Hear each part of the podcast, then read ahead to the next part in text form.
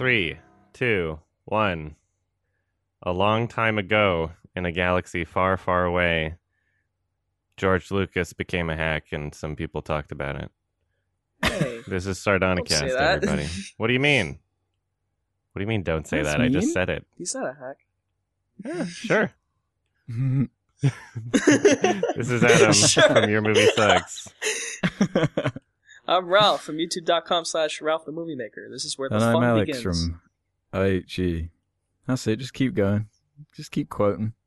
Yeah. Do some more No, prequel go quotes while we're at it. Yeah, sure. Okie day. This will be a fine addition to my collection.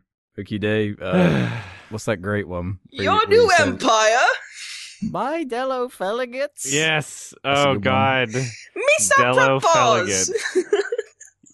But I, I, I can't, I can't stress how painful it was to watch it with subtitles because they misspelled the words for him too. It was like they, they emphasized it.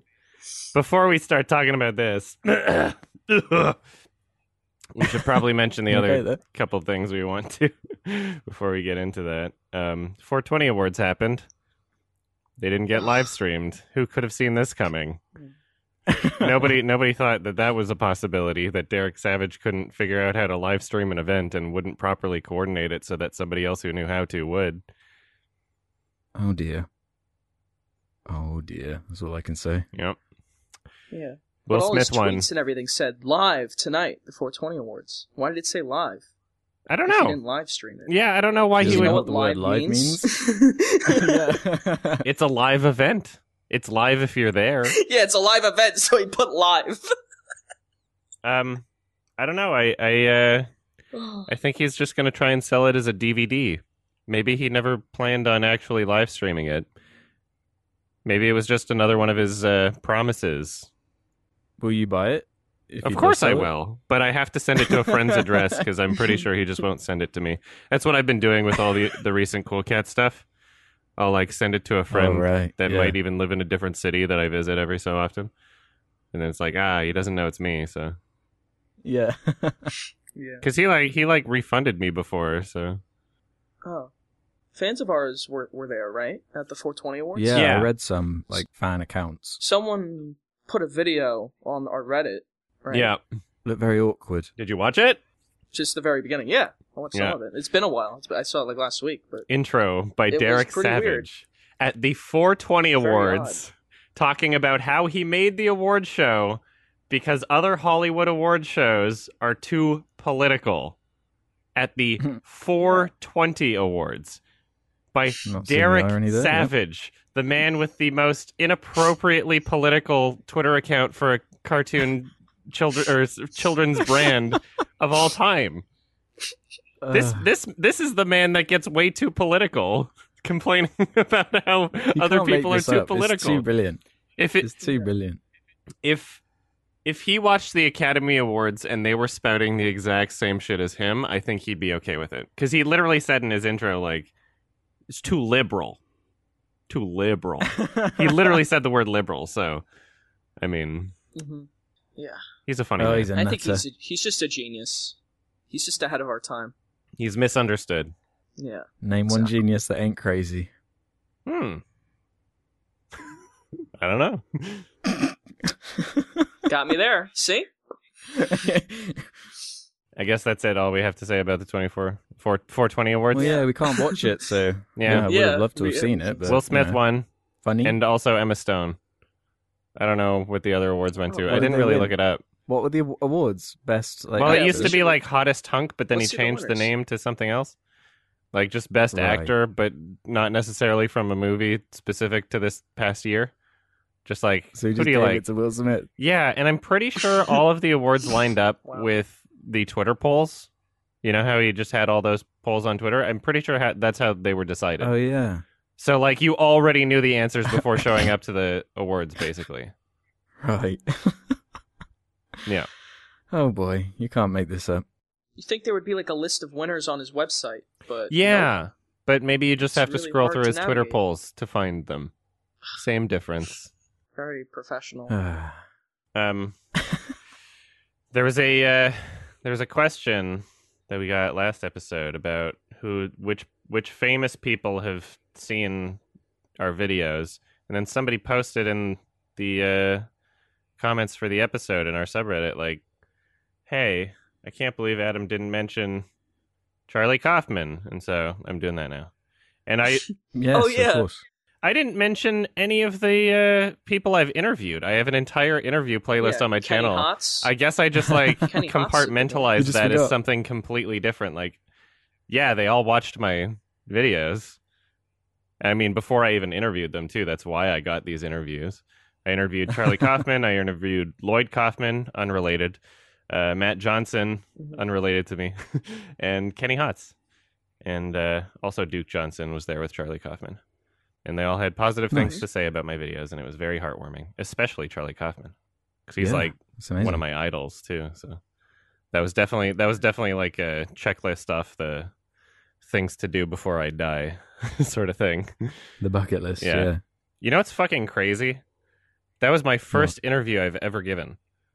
Was Charlie Really? Kaufman, and that's why I sound so nervous in it too. I was gonna say, well, surely you're really nervous for that. Yeah, you can kind of hear it at the beginning. It was a good one though. Yeah, Come on I'm the show, I. Charlie. We'll talk about Star Wars Episode Three together. Yeah, His favorite. I'm it's gonna be fun. yeah, I bet he really wants to do that. and a bit of Avengers Endgame, perhaps. yeah, of course. You think you saw it this weekend? Well, spoilers. Or just, just no um, spoilers. we now? can we can give a short blurb before we start spoilers. Yeah, we Yeah. should talk. Yeah, spoilers later. Yeah, so the uh, time code or whatever. The movie sold out really quickly. It's already like the 18th highest grossing film of all time, and it's only been like three days. They made a billion dollars in a weekend. yeah, broke Wow. records. Everybody saw Mm. this coming though.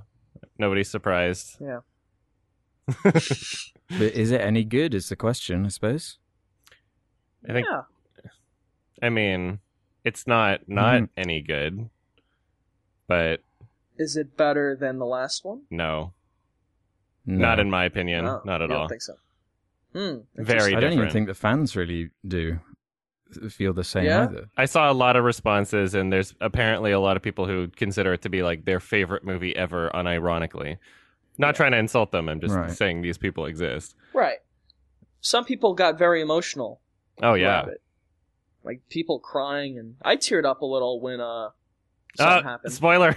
Like, I said something happened, and I It's teared up. really I was trying to cut It's you really off hard before you talk did it. oh Yeah. yeah, exactly. Mentioning spoilers is so dense with just things. My 20 minute review, I get into spoiler section at the two minute mark. So Exactly. like you literally yeah. can't talk about the plot, like the any anything even remotely considered like the initial incident or like Yeah. when things start rolling, you're already spoiling it because the way that things Yeah, were set up the from movie the is last literally film. spoilers for the previous one. Yeah, yeah. Yeah. I mean, anyway, I thought it was uh, average overall.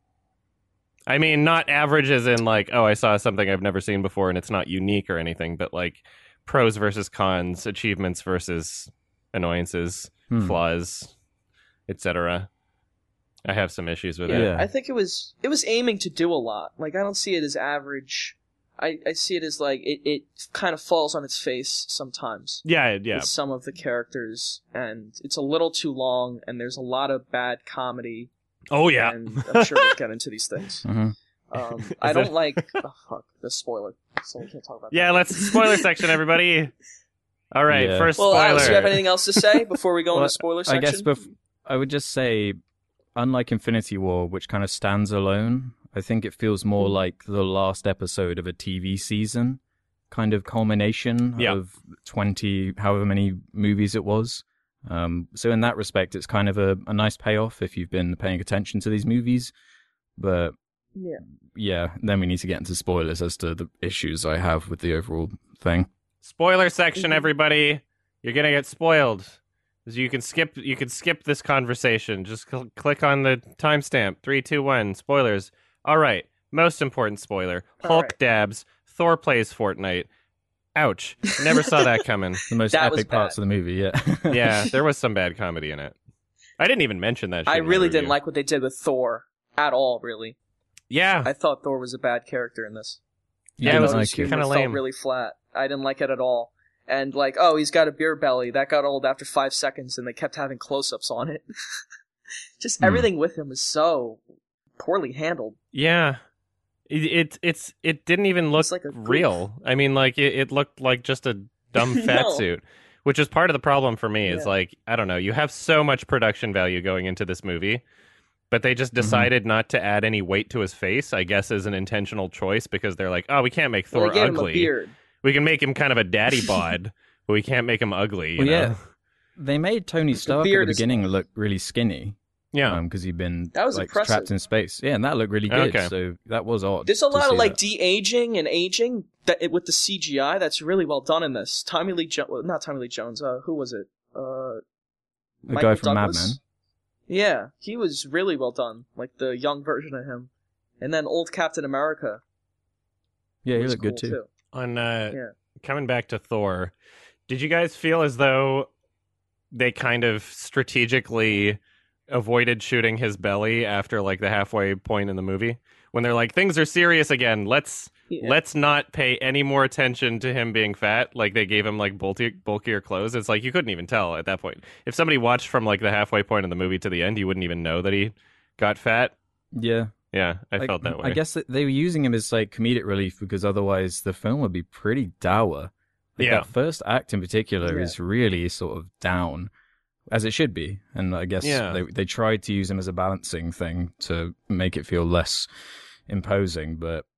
Yeah, the comedy did kind of go all over the place. I, I liked the essence of what they were trying to do. I think that that character kind of going into d- a depressed alcoholic state after his failure from the first movie is a good like place to take the character and i like i did like some of like where his character goes once he's talking to his mother and all of that i think like the character beats are okay but the the comedy kind of falls flat and, Yeah. and how it looks is the issue I I would have actually been perfectly okay if they took that element a bit more seriously because every time they were clearly trying Yeah. to turn it into a joke, I'm like, this isn't this isn't that funny. Like if I my, if my friend turned into that, I'd be kind of sad. You know, like this if this Yeah, is a it's tra- it's character tragic, you care really. about, it's not really that much of a joke, other than haha he's fat, which isn't much of a joke. Like haha Fortnite, I guess too. Yeah Yeah, it's just kind of Yeah. sad. it is sad yeah which yeah it, it would be cool if it was taken with a bit more mm, seriousness but hmm you know what these Marvel movies are like. There's always there's always like one casualty from the kind of humor. Every single time they do it, there's always one. Where Yeah. it's like they they kind of betray the character almost just for the sake of the comedy. And I guess because the last Yeah. Thor movie and how comedic that film was, they chose to do it with him. Yeah, I don't know. It really depends what kind of movie you're is overall and how well it's going to fit. Because most of this movie is like super serious in a way. With, like the way they handled Captain America and Iron Man in this is so well done, and they're obviously one of the larger characters. The main three are like Iron Man, Thor, and Captain America, right? Mm-hmm. And, and like the way they handle those other two characters is so great, and Thor they don't know what to do with. Yeah. They just keep changing it movie to movie. Maybe and because it's fucking it's just bad. the film's focusing on trying to wrap up Iron Man and Captain America specifically because Yeah. they, they clearly Yeah. set up Thor for future stuff. So maybe Yeah, they weren't as true. concerned with trying to give him like an Hemsworth's- emotional yeah. payoff. It's going to be but they never do. the They never give him anything. I wouldn't say they don't give him anything. I just think it's a bumpy road to where he does go. So, as somebody that never watched any of the previous Thor films, would you say his character is like consistent throughout or really inconsistent? No. Because you were kind of in- No. implying. Like, did they not try to do him as comedic relief at the beginning or what? No, He was fish very out of stoic water. Okay, fish out of interesting. water, yeah. Yeah. So, like Aquaman. Bazinga. Mm-hmm. the most epic Kind movie of of. all time. Yeah. yeah, yeah. But literally Uh, with but then he just every one of became those goofy. Thor movies. Yeah. He became No, like the dumb one, like a dumb Yeah. surfer bro kind of character. Well that was another issue i had with the movie was that that whole section takes place in within the second thor movie mostly agreed as being possibly the worst film in the entirety of the mcu Mhm. Right. so that on its own that? is kind of a oh do we really have to go back to that they kind of wrote themselves into a corner with that one because of how important they made it within their own universe Yeah. and it's just unfortunate that film was so bad The Natalie Portman insert shots Yeah. with her in like the bedroom. Ugh. hmm That was deleted scenes, I think, from Thor 2.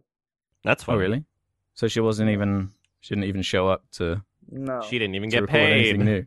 yeah. Wow. I, she probably But, I mean- didn't want to do it. While that one wasn't the best, I thought out of all of the like fan servicey moments, some of them were were pretty good, like payoffs. Yeah. For, the, the the best one was probably the Hail Hydra one in the elevator. That was like a clever Yeah, spin that was on that. really. That was kind of funny. clever. I didn't mind that, but I didn't really consider that to be as much of a like, "Hey, remember this" sort of thing than a lot of the other things that happened. Mm-hmm. I felt like a lot of it was The just callback of to Guardians 2 or Guardians of the Galaxy 1, the opening credits, where they're like watching Star Lord. That was fun. I, I'm really not a big fan of just like references to previous previous moments of just being like, remember this? And I get it. It's like for the fans, but even even if I'm a fan of something, I don't like that kind of thing. Really. They they weren't just references though. It was part of the plot. I think But it was more on a loving. story I don't think it was quite it cynical. Mhm. Yeah. I thought the film was built from the ground up from being like this ultimate like fan respect. Here you go. Here is some kind of payoff for the investment of like watching 22 movies or whatever it was. Yeah, by the end of it. There are cynical things like that in there though. Like uh, like when Tony Stark gives his daughter the Iron Man mask, like the Yeah. toy one. Looks like a toy. and I assume there's probably a toy of that in oh, sure. Target or something. I'm sure. Also, Yeah. she wasn't great. I didn't think she did a good job. No. But she was barely in it too. I know. She was she was in it at some important parts where She was it probably would have helped kid. to have a better child actor, like his funeral. You Sure. know, your dad's dead. You're just, I mean, We haven't even mentioned the time travel, which is kind of I'm an issue. I'm just waiting for that because that's gonna yeah, take a did while. it bug you, Ralph, at all, or No, were you okay It with was how goofy they... as hell. I loved it. Where else could they go from here? Honestly, time travel.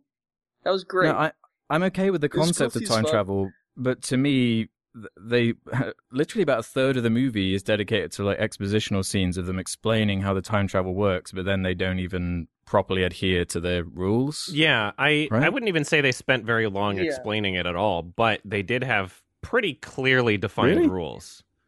No, yeah, I mean it was yeah, like I didn't feel the exposition was that bad. Yeah, they they they mentioned it like it very briefly at at several different points of just like the core rules that you need to understand. First was, you know, justifying why they can't kill baby Thanos and being like, "No, but your timeline it, it creates a new timeline and it doesn't affect this current timeline. When you go back and change something you've created an alternate path. And then later tilda swinton is saying yeah but if you remove one of the infinity stones that keep the universe in balance you've removed it from this timeline and so you got to put it back or else we're just bad things in general are going to happen and i'm going to show you a scary graphic and just imagine all the bad Mhm. things that will happen so you got to do this and then yeah you, you're right they they do not follow those rules at all which i mean when it comes to time travel in movies i am perfectly Mhm. perfectly okay with it not making actual sense in the real world because that's inevitable. Like time travel into the past is not possible as far as we know unless you're talking about some Yeah. random Yeah. molecular uh, quantum thing that that somebody wrote a study on that you can find on the internet but like I mean not in the way that they're ever going to show it in a movie. So all I ask Yeah. is that you have rules or you don't have rules, but if you do have rules, stay consistent with them and and and don't Yeah. don't betray them. Like you have the freedom to create whatever rules you want and they did. And the rules were an excuse for why you couldn't do other things. So why did you break those rules at the end? Not just at the end, but like somewhat throughout. Yeah, it was dumb. I didn't care though. For I me, it was an threw issue logic because out the window at that point. these Marvel movies have always been based in like these incredibly simplistic stories, right? That, and it's always been about character. And this is the first Yeah. time, like it's so complex. There are little Yeah. forums everywhere. Everyone's arguing about like the rules and how it works. And I don't think, like, if that's the takeaway from the movie, that's kind of an issue when it was supposed to be Yeah. about the characters and, and finishing them off. I don't think it, it mm-hmm. ruined the movie completely, but you do have to do the thing where you switch your brain off and try and not talk about it because it's just so immensely complex to try and wrap your head around. Well, it's just so goofy. I wasn't trying to like work out the plot holes. I'm like, I'm just going with this at this point. I just I I mean the the issue is that they stated those rules as kind of a way and not to just explain. once. They keep reiterating like, it. Yeah, they they they definitely they hammered it into our heads in a way where you you can't you can't help but think about it. You know, you you can't Yeah. help but keep that in mind because they put that in your mind. So when it contradicts itself, it's like, but why? I thought you said, I thought you said this. It's just yeah, it's not what I want to be thinking about in this like epic conclusion finale. Really, Mhm. Yeah. But then the last third of the film, they kind of leave the time travel aspect behind, and it just becomes fucking craziness. Just shooting and and uh Pegasuses and everyone. Spider yeah, it's Man nuts. riding on a yeah, it's- Spider- it's, Yeah, absolutely there was some fun stuff. I really enjoyed the the end battle, but Yeah, I I feel like the, the- whole movie is just fan service, but good fan service, respectful, well made. I don't know if you agree with me or not, but I feel like despite the time travel not really being present in that last battle, the fact that it was present before kind of kind of hurt it a little because this isn't even the Thanos that knows any of these characters. He's just some guy and they want to stop him and he has the same goals, but he doesn't know who they are and I feel like it's a lot less emotionally it of a bit impactful because he yeah. doesn't even know who he's fighting. Like it's not just. It, I, I wish, I wish that there was a fight scene between the Thanos that thought he won, you know, like that Mhm. experienced well, he does himself. know because he saw all no, the he knows that somebody else that is him one, but somebody who experienced Yeah, the actual Not- events yeah, of the not the previous exact same film. It's not what the I'm saying. yeah. Exactly. Like I feel like there Mhm. isn't as much of an emotional impact for me, and they could have written it differently. But I don't know. Like it depends on what people really want out of it. I guess it's just that's what I would have wanted. There's another elephant in the room we need to bring up that really robbed a lot of suspense for me um, Mhm. away from the movie, and that was the pointless inclusion of Captain Marvel. Yep. I think she's such a bad character. Yep. Um, and they kept talking about how great she was the whole movie. and then she fucked Yeah. Wow, off wasn't she so cool? for ninety percent. yeah, I've got other planets to save.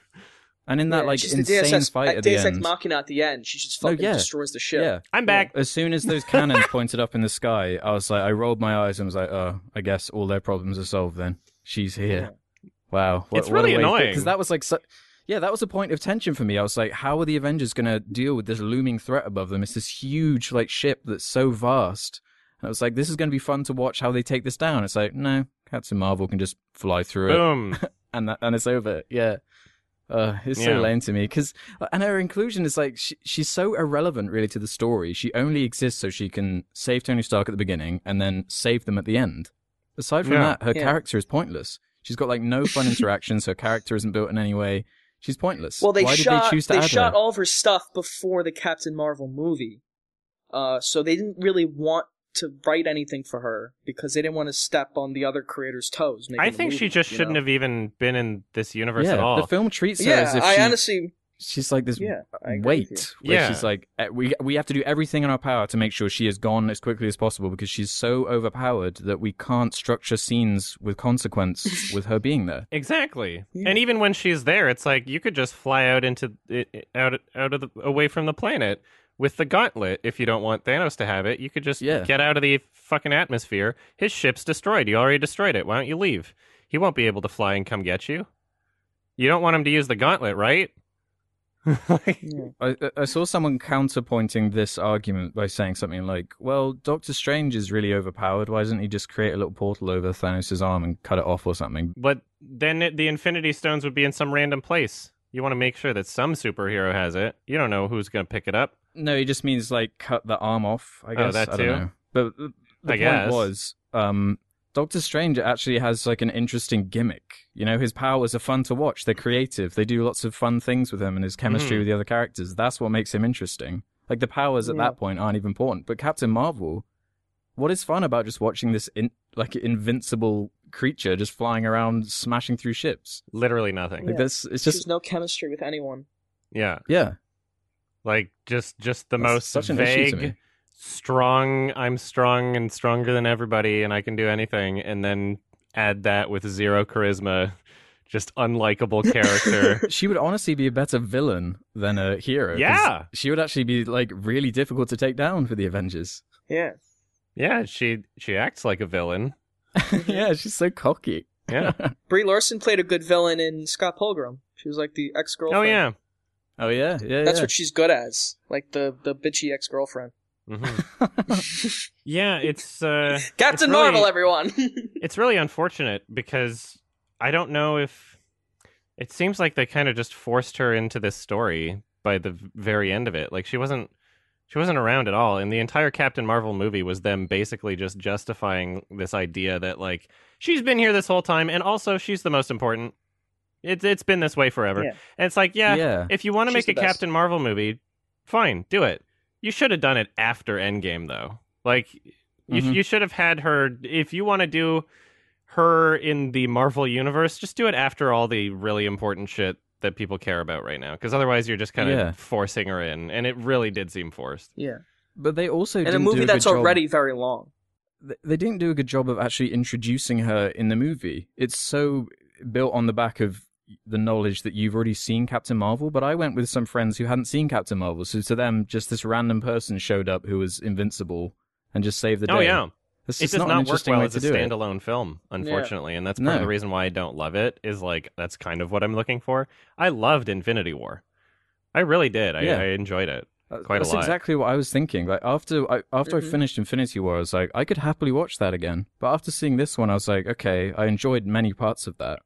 Um, but I I don't want to rush back to see it, partially because it's so long and because the pacing isn't Way great. too I, I, long. wa- Oh, I yeah. was desperate to check my Yeah. watch at points. It wastes a lot of time, and that's something that Infinity War did not do. Yeah, I rewatched Infinity War last Yeah. week. It's fucking great. Not It's great, very but like well-paced. in terms of what everything it had to accomplish, it does it all. Yeah. and the pacing is like super smooth. It doesn't feel its length at all. And this, you know, feels its length. Certainly, I wouldn't say it's boring, but Because they have to spend so much of the movie just explaining how and why the movie can happen. yeah. Did you enjoy like the first third of the film with like the darker character development stuff? Because I enjoyed all that stuff. I like that, but I, I wish like, there at was a bit more. Point. I didn't. I thought there was just enough there. Honestly, I was shocked there was that much in there. The first hour of this movie is pretty like dour, and there's no action really. It's just like characters dealing with shit, Yeah, and I like that. I didn't mind that at all. Um, somebody left a really interesting comment that I very much agree with, um, saying that they wish that there was more attention put on the actual world, the actual universe of like what are the consequences of half of people just disappearing one day. Like I want to Yeah. understand all that shit. Like that would make for a really good There's so Uh, much other stuff going something. on in the movie. They can't focus on that. No, I I get that, but I I would actually disagree with Alex in the sense that like I don't feel like they spent very long explaining how all this shit worked, but I do feel like they wasted a lot of time just dicking around in time travel anyway. Like it the whole thing was like now it's a heist movie kind of. And Thor's sequence with Rocket Raccoon, like they took as long as possible to get their stone. Like that that was such a big waste of time. That was such a boring scene. Yeah, You know, like there's so much of that that. should have been cut down a lot. the the entire time travel thing should have been cut down, but it was just a, a bunch of references for the fans that like if you're the biggest Marvel fan, if you love every movie, you love the universe a lot more than I do, then you're probably having a blast. But for me, I'm just like like I get it. I understand the references even though I'm not even a hardcore fan. Like there's probably some more subtle ones that I it didn't, wasn't but just references though. It's it- not it just felt like that for me. It's part of the story. Half of the, the, the like the thematic point of the movie is like these characters go back in time and confront these things from their past and deal with them and move on. Like Captain America going back to the fifties and, and Robert Downey Jr. met his dad. I know. Like all that shit. Th- That's those not just dumb bits, references. Yeah. it just There are are in service dumb the references yeah. in there, but I feel there's way more stuff that's at service of the story here. that's Like, fair. The time travel segment wasn't that dumb to me. It was very long. It was too long. Way and too long. Thor should not have gone to Thor 2. They should have made up like another scenario for him to go to. Cause like the stuff with Thanos, that was all pre-Guardians. Like it was just a made-up era. They could have gone there. Or done done something like that. How do you feel about all the uh, massive uh, plot convenience in uh, Nebula's little expedition? Yeah, there's a lot of plot convenience there. Yeah, But Nebula was Around her actually character. pretty interesting. Yeah. How so? I enjoyed Nebula actually. How so? How so? Like they actually developed her and did stuff with her this time around, which was nice. Go on. I want to they hear. made I want to her hear what like you have the to say about hero it. figure. Usually it's Gamora taking on that position, and this time Nebula like took the reins and and kind of saved the day. She was one of the most vital parts of the mission. I enjoyed that. Didn't she screw the day? Yeah, she. Right? It was Yeah, her well, she fault. screwed- Her fault that it all goes it wrong. was her fault. But that- it's not her fault. She gets this happened. captured. She gets captured. It's not yeah, she fault. let herself get captured. She could have just went back to the future. She could have just pressed the button, but she didn't. Okay, we can... whatever. Well, I mean, it's it's all her fault. So she long, just decided to hang out there. like, oh no, he knows. It doesn't matter if he knows. This is a different timeline. Go back. But she didn't. Okay. So, I mean, none of, none of the bad shit would have happened if that didn't happen. And then she she like Yeah. teleported the ship back into the future, even though they already very clearly explained that they only had enough Pym particles to go back. But they sent the the 2014 Nebula back. So I don't know how they like. She just Mhm. stuck her hand into the time machine. Either they got more Pym c- particles somewhere, which doesn't make sense. Like I know Iron Man got them from the 70s, but you they explained it as though Yeah. you need Pym particles to also be on the Mhm. thing that you're traveling through time. Like there weren't any extra Pym particles on Thanos' ship, but he got there. And so it's like, okay, well if you don't need Pym particles on whatever you're transporting, then theoretically couldn't current Nebula have just stuck her her circuitry into the time machine and then warped the Infinity Stones there? Why'd you even have to go there and pick them up if this is what you can do? This is what I mean. I just don't want to be thinking about that kind of thing when I'm just trying to enjoy Yeah, the either. finale. It's really difficult not to for me.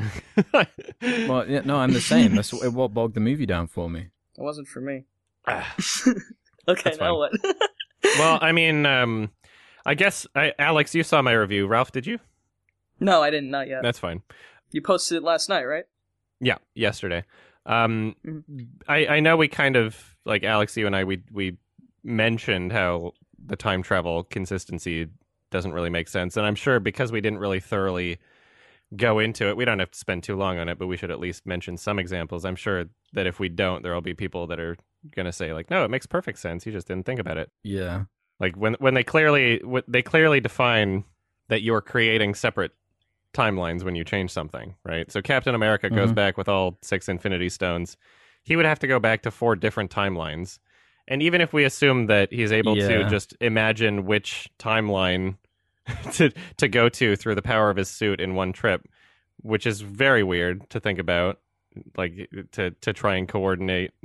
Hmm he kind of just shows up at the end on the bench and the film was implying which i realized after a while because I, I didn't think they were because it's so stupid the film was implying that he stayed in the past and then just waited on the bench for the events to take place so that he could surprise everybody but if he stayed in the past that wouldn't be their past that would be a different timeline that was the entire justification for why you couldn't kill baby thanos but now you're just in Didn't- the past in general No, Isn't he it put the implied- gems back. He, he puts them back and then he lives with Peggy, right? Yeah, but Yeah. he didn't jump back. He's Those not are wearing the, the suit, I don't believe. And either way, he's not on the platform. You needed the platform to come back. The film was implying that he stayed there, and I, I thought I thought he jumped back Yeah. too because this is ridiculous. What the film is actually implying, what most people believe that it's implying, it's actually ridiculous. And I I didn't think that was the case, but now I realized eventually that that is what it's implying. That he literally stayed in the past, and then just sat Yes. down for a while, and that's the past Mhm, and waited for them. because he didn't come Yeah. back to the platform. He would have come back to the platform. He was on the bench. No, but he didn't. He That- lived he his had, like, life, a but he knew where the bench was going to be. So Yeah. he, he went to yeah, the bench. so he went to it. So, So he when they were stayed in the past. He Yeah. never warped back. But he shouldn't yeah, be yeah, in the yeah, He past. stayed in the He past. never He, warped he shouldn't be in the past, though. He should be in a different timeline. And then some people are saying, no, but what if every he stayed version in of that timeline is just put the gems back? It's the same timeline. no, no, that's no, it's not. Was as soon He as put you the gems- no no no no no I've I've I've went back and I've made sure when I made my review I spent It's so fucking like, long I don't. I don't even care Well, about any if you don't shit. care about it, then why are you arguing against me?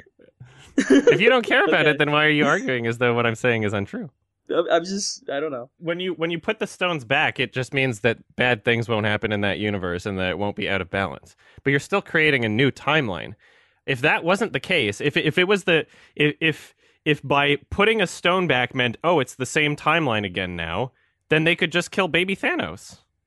right? You wouldn't need the stones. That was their entire justification.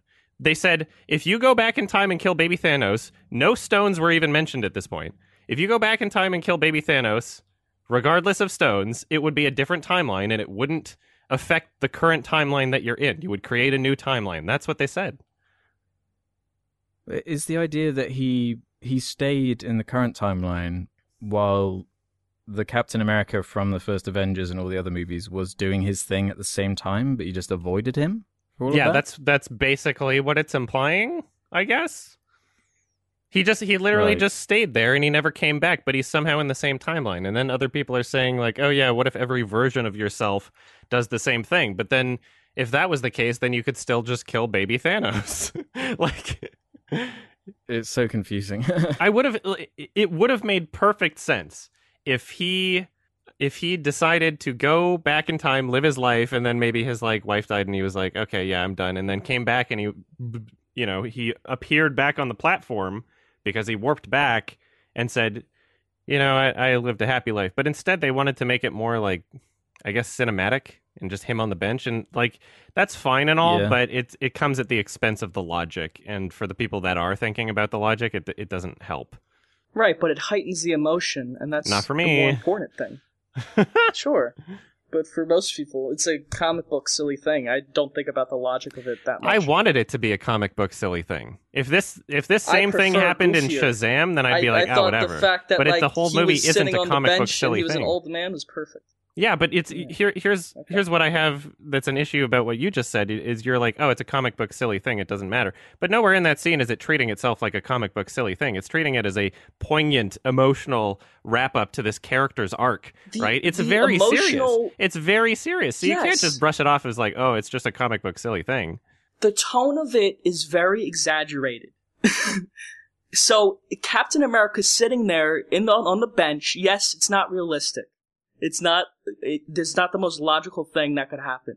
But for what fans want, which is those two characters interacting and having a nice moment, it's the best possible thing they could have written, and that's what they did.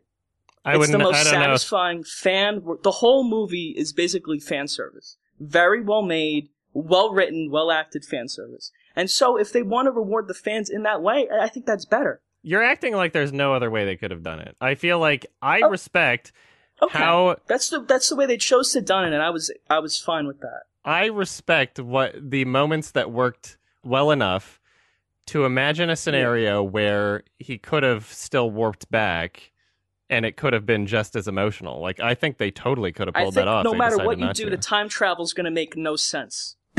I think no matter what you do, it's going to make no sense. As 'cause long no as they follow their own rules, sense except it's Primer. as long as they follow their own rules. Time travel does not make sense in Which any movie, don't. including Primer, including 12 Monkeys. There's so many things that don't make sense about time travel. Just follow your own rules. yes. That's all I want. Mhm. Why have rules in the first place if you don't follow them? Yeah. There's never like a scene like in Looper, for example, where they're like, listen, this we know this makes no sense. It's like the opposite. The film knows how annoying people find like time travel tropes and all the rules of it. And it, it keeps hammering home how it needs to matter and make sense. But then they don't really do it properly. It's really weird. Yeah. It's just it's got so many different versions of characters and timelines and uh, things it has to do that at the expense of logic, it just does things to, you know, simplify it Yeah. or heighten the emotion of it, and I'm fine with that. That didn't bother me throughout the entire thing. I think a movie where you got like Pegasus is flying around and raccoons shooting people. I'm not thinking too hard about the, the the time travel logic of It it. certainly frustrating. And yeah, me. it was completely inconsistent, and I take points off for it too. But it didn't ruin the experience, and I wasn't sitting Oh, there the entire time trying it. to figure out like, well, the time travel, the time travel. Oh, you did? Well, I, probably would, yeah.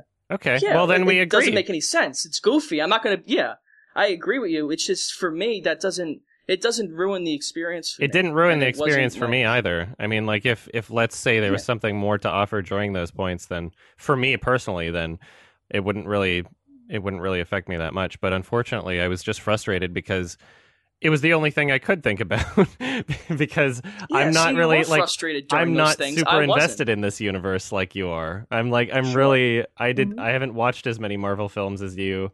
And again, the part of the reason why I enjoyed Infinity War is because it was a great standalone movie, and this just wasn't. This was really Yeah.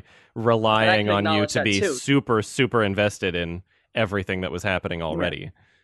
on a filmmaking level, Infinity War is a better movie, but I think this I think movie's so. Mm-hmm. trying a lot more, and it has to satisfy a lot more people. And I think, in terms of what they were doing, this is probably one of the better ways you could have handled it. hmm Yeah, I don't want people to think I'm getting like so hung up on the time travel shit that it's like, oh, if it was more consistent, then I would have given this movie a ten out of ten. That's not how it works. Yeah. It's I just I I felt overall like the biggest uh the biggest issues with it were its pacing, its its tone, and just like it didn't it didn't really have much to offer me overall. There were moments and scenes that I really liked, but it's just it was just so slow and felt like a lot of time was wasted.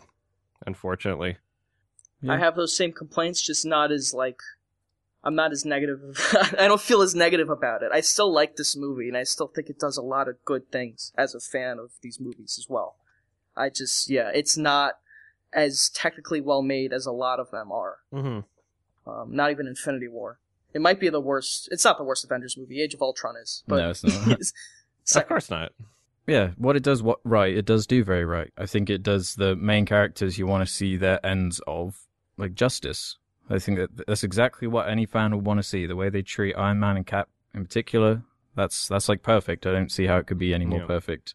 But the time travel stuff does kind of it's just like a little thing in the back of my mind when I'm watching it that I really don't want to be thinking about, but the film forces you to think about. That's my only issue with it. Yeah, and I mean, I'm just a person that does not give a shit about Iron Man or Captain America, so it's it's. I don't think anybody should be surprised. It's real. I, I I think it's pretty consistent with the other reviews I've given on Marvel. I gave Infinity War a Yeah. six. Really loved it. Give this one a five. Mhm. Captain Marvel was a four. It's in between those two movies. Makes sense. Captain Marvel. I didn't even Right. see. Oh No. really? No. Yeah, you didn't miss much. Yeah, I- it doesn't seem like I missed much from her in this movie. Yep. yeah. Yeah. And she just had a different haircut. Also, the, the five years later, right? So the movie jumps five years. Like, what Mhm. happened with Peter Parker in high school and all that? Is he still in high school? N- at the end of the movie he like hugs his friend but i was like i i had that moment where i was like wait shouldn't mosty be graduated but it it Mhm. never showed whether or not his friend also got thanos so perhaps Yeah. in the next spider-man movie if let's say it takes place after those events we can just assume that everybody that is a part of of far from home yeah. just got Thanos and then came back. Yeah, or maybe they'll address it. Maybe he'll have friends that are like five The years whole older. Who knows? Well, But this didn't new one takes place before Infinity War. Okay, I think. This but whatever. Spider-Man. Let's say whatever they do after that point. Yeah, whatever they do after. Right. Perhaps they'll include that and be like, "Oh, half of my friends are like five years older." I don't see why they wouldn't. hmm yeah, it's still it's just a weird thing to have to deal with now. Oh, That yeah. all of these characters have either they're either five years older or they've been gone for five years and they have to like adjust to the world. Mhm. it's just weird. Did Hawkeye's uh, wife did her did her cell phone plan continue on for five years after she died? That's Maybe she used the house phone. The house phone. Because Hawkeye kept the house. Okay, After- but the house phone was still He's still playing. under under her name on his cell phone. It was the he he's named his Yeah, house after his wife because he misses her so much. Aw. Honestly, like I don't really want any more Marvel movies now. It felt so conclusive. Me like too. that's it. It felt like that's the end. But what no, else is there to do? that's the thing. Well, now that now they own X Men, they'll probably do like a whole X Men thing. Yeah. Yeah, next Avengers movie, which will be a while from now, I bet. Good luck Yeah. casting Next, next Avengers will have X Men in it. Haha. Yeah. Well, it's like look, look, look what Avengers would be left now: Black Panther, Spider Man, Captain Marvel, and Guardians, Thor. is there? Doctor Strange. The Guardians and Thor. Uh, I suppose that's okay with Guardians and Thor. Yeah. I, I don't know. Yeah. It's just not- that's it's a not- pretty good lineup. It's not the same though. They don't have the core. No. I, I, I just feel like th- this film was at, to a point in that final battle sequence. It was like, I don't think it can get any more grand than this. Like, it's nearly hurting my Yeah. head. Like, in how It'd be odd if they the top and attempted just how much shit is on. Yeah, because like to me, it, that final fight was at its best when it was just Captain America, Iron Man, and Thor fighting Thanos. That was the best like action to me out of that whole Yeah. sort of sequence. Because it has like I, I, don't care I about just big armies. though. I didn't mind it, yeah, know, but it was it was nearly. It Like- was very nearly. The needle was just about to go into. This is hurting my head. There is so much Yeah. happening on screen. Right I'm sure now. you had flashbacks to Ready Player One too, but like Yeah, those Player characters all sucked, and there was no build up to that. Like this had ten years of build up to it, and I understood who all these people were, Yeah. so I was Yeah. okay with like craziness at the end. Yeah. like it felt Yeah. warranted. I would feel disappointed if it wasn't anything but that. Every everybody was edging for a decade. Yeah. Yeah, I just get sick of like big armies of like just minions with no personality. Right. I always like that's what I liked about Infinity War as well. Like the the fight scenes with Thanos, it was ba- they were all based around character, whereas just the Yeah. Avengers fighting monsters to me is not interesting. Hmm hmm which the end of Infinity War had that, and that's probably yeah, and that's the worst part I didn't like. Yeah, exactly. Yeah, although the, yeah, I like this fight at the end better. Yeah, I like parts of it, man. I think we should probably wrap up our uh, Infinity War discussion. Is that fine? Yeah, yeah. Sure. I mean, I, I thought it was a good payoff. For, like, I've seen every one of these Marvel movies, and I was really curious to see what they were going to do to wrap it all up. And I, I did feel satisfied despite my gripes. I don't think the pacing was there. I don't think the Mhm.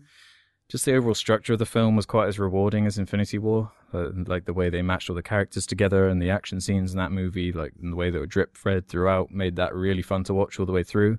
And the payoff took way longer in Endgame, but by the time you did get it, I did feel like it was just for all of the main crew and the characters I cared about. So I gave it a seven out of ten.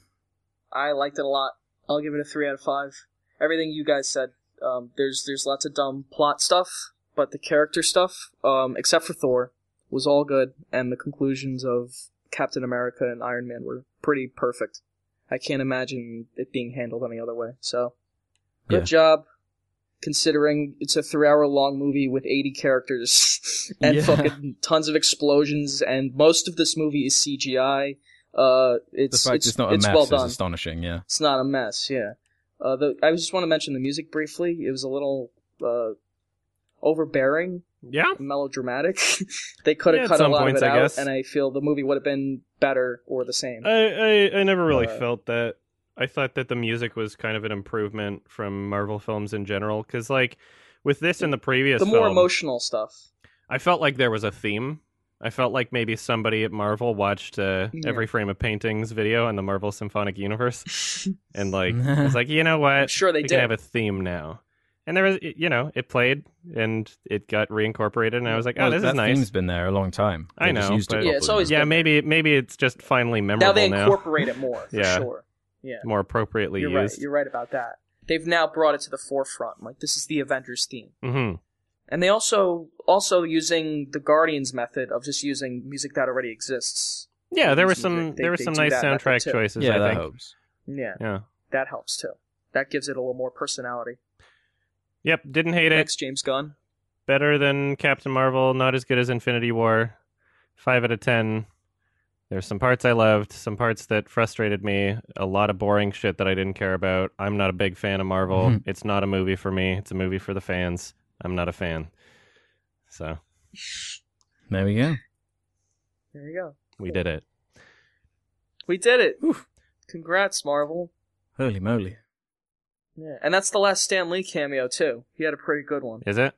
I believe he's done after this. Yeah, that's the last one they filmed. It would be Yeah, I read appropriate. that too. I don't think they should do any more. I don't think they should CG him in like uh, Oh, doing no, a dance please or no. whatever.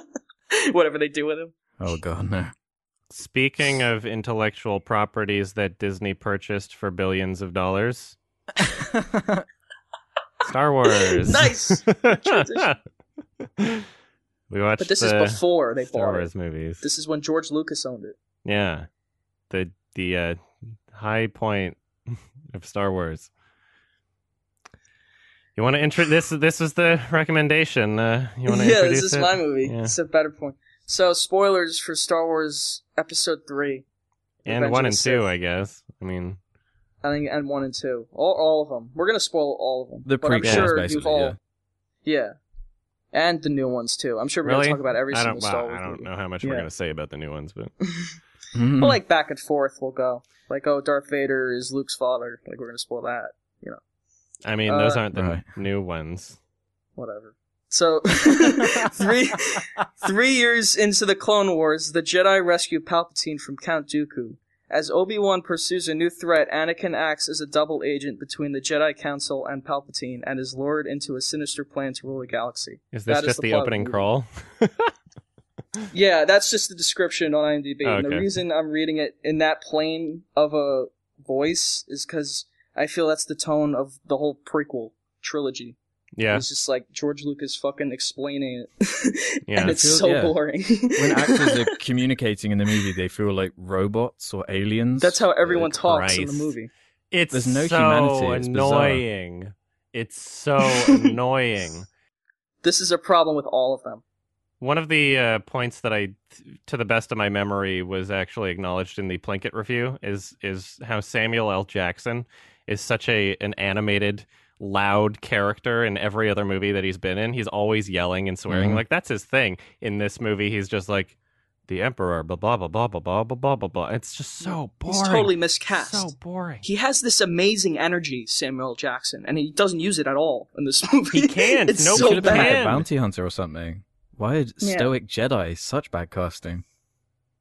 There are only two performances that are good in this entire trilogy, and it's Ian McGregor and the guy who plays Palpatine. I forgot his name, but those Um, two actors are killing it. I They enjoy both them a seem lot. to understand what movie they're actually in, as well. Yeah, and they really care about their characters. Like uh, Ian McGregor, like Ewan? tried to replicate You keep saying Ian. Ewan. I, you know me and you know me and names, but like he was trying to replicate Alec Guinness and like his accent. It was perfect.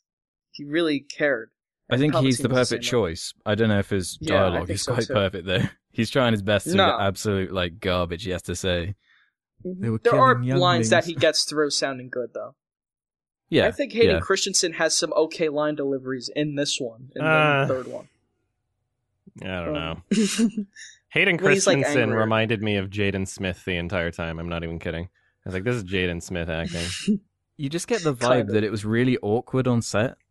Like I, you Yeah. George George Lucas is notorious for how bad he is at directing actors, and it really shows. I think it's the the biggest issue with the three prequels is the direction. They are so bland, and they just don't feel like people. I think George Lucas is like an ideas man, and he needs people to re- refine his ideas and present them in a way that's actually interesting to watch. Mhm. And the editing too is just so boring. Like, like the Mhm. dialogue scenes are so boring how they're cut and, and shot. Just everything. Everything's about fucking boring. You know, like I. So I, when I started watching the, I, I watched the third movie first, um, because that was the one that I was for Right. sure gonna watch, and I watched all three of them. Yeah, and I was about an hour and 20 minutes through it. I was having a miserable, miserable fucking time. And I was just like, Mhm. God fucking damn it, Ralph. What did you expect? Why are we watching this?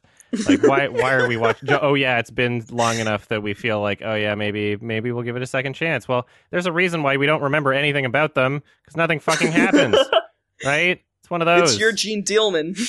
yeah, exactly. So now I now I don't feel any guilt about that whatsoever. 'cause Yeah, you, good. You you've made me watch this shit. Alex made me watch Madagascar too. So you guys fucking deserve it.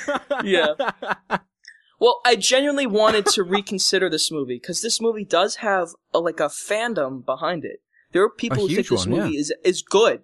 Like it's actually George Lucas like honing in his skills and becoming a good director. It's a lore Mhm. movie. because we talk about George Lucas like he's a hack, but He he's is. made good movies in the past. American Graffiti is a good movie. THX one one three eight is is a good movie, and Star Wars is a good movie. yeah. What he and did he's with produced Star tons of other great movies. Yeah, It's just he forgot. I think I don't know what happened, he but took he can't an make a armchair movie for his life director anymore. approach. He was very involved Yeah. in in like the um, computer animation uh, renaissance or whatever you want to call it. Like I was actually watching a documentary on on Pixar for my 2007 list called The Pixar Story. It was actually really informative, and George Lucas uh, was in it quite a bunch.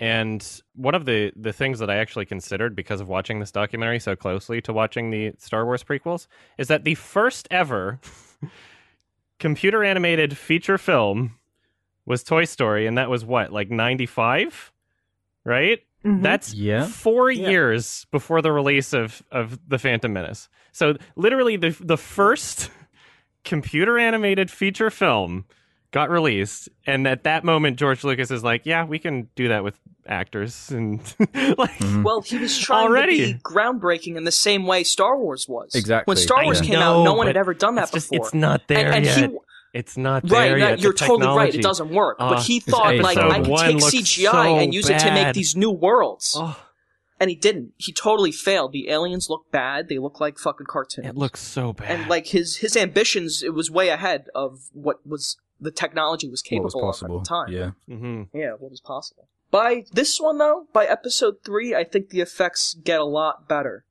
I don't think they're great. I think they're they're improved. But It's like six years they're later or some shit. right? And I can buy into a- them if there was on a good though. story. The, the reliance was so heavy on them, like the the clone Yeah. characters. Every single one of them is CG for some reason. Right. it- it's like why aren't those guys in suits? Yeah, it would look so much better. It wouldn't lo- look Asian horrible. And did you notice the when they sc- sort of superimpose people's faces on top of like the clone helmetless bodies? It looked really bizarre. Mhm. And the same for Yeah. when some of the older characters are fighting, like Count Dooku at the beginning and the Emperor.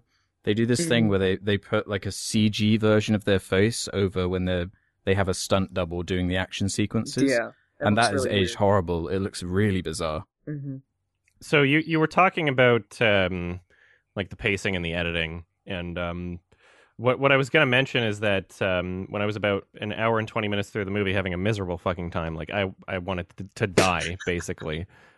Uh-huh. My roommate comes in and is like, "Yo, how long are you through this movie?" And so I press the button on the remote, like the display button, just to show like how long we are through it Mhm. but I accidentally pressed the audio track button and it ch- changes to the um, described video for the visually impaired, where basically somebody somebody So- narrated every action in the movie so that blind people can listen to it and get kind of the Yeah. same experience. And then I just left it on. And then I watched the whole rest of the movie like that. I wouldn't have done it if it was a movie that I hadn't seen before. Like I, I respect the podcast enough, but uh, I've seen this these movies already, so I finished the movie like that. It was a much more enjoyable experience, not just because it was funny, but because you you actually get a lot more context. Like they say what planet you're on every time. It's like cut to this planet, and they say every character's name. Like I, I and uh, and yeah. that's Oh, why I was funny. able to watch the other two because otherwise I wouldn't have. I liter- literally would not have because they're just so fucking Oh, boring. hilarious. But it was so much more entertaining watching it with described video, and it was it was. I got to hear every character's name several times. I found it hilarious that Anakin's mom is named Shmi. Yeah, Shmi. sure. Yeah, Shmi. Shmi. Shmi. It was insane. I find them funny enough without having to put other settings on like that. There's so much fucking Yeah. wasted time. Like between every line There of is. dialogue, the film is expecting that you'll be able to like soak things in in a way and be like, "Oh yeah, this this is all really like purposeful."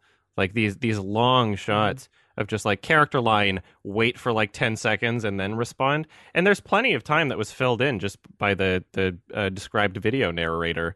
And as I was listening to just how much he was talking, I'm like, "Holy shit, there is a lot of dead air in this movie." Yeah.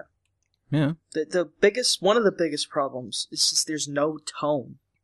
Mhm. No Oh, tone. tone like I don't yeah, know what I'm supposed to. tone Yeah, deaf. it's tone deaf. I don't know what I'm supposed to be feeling for The most tone of is it. boring. Most of it feels like kind of an objective view of like the history of this galaxy that, that doesn't exist. It's so a who lore gives fuck? movie. It's a lore movie for nerds. Yeah.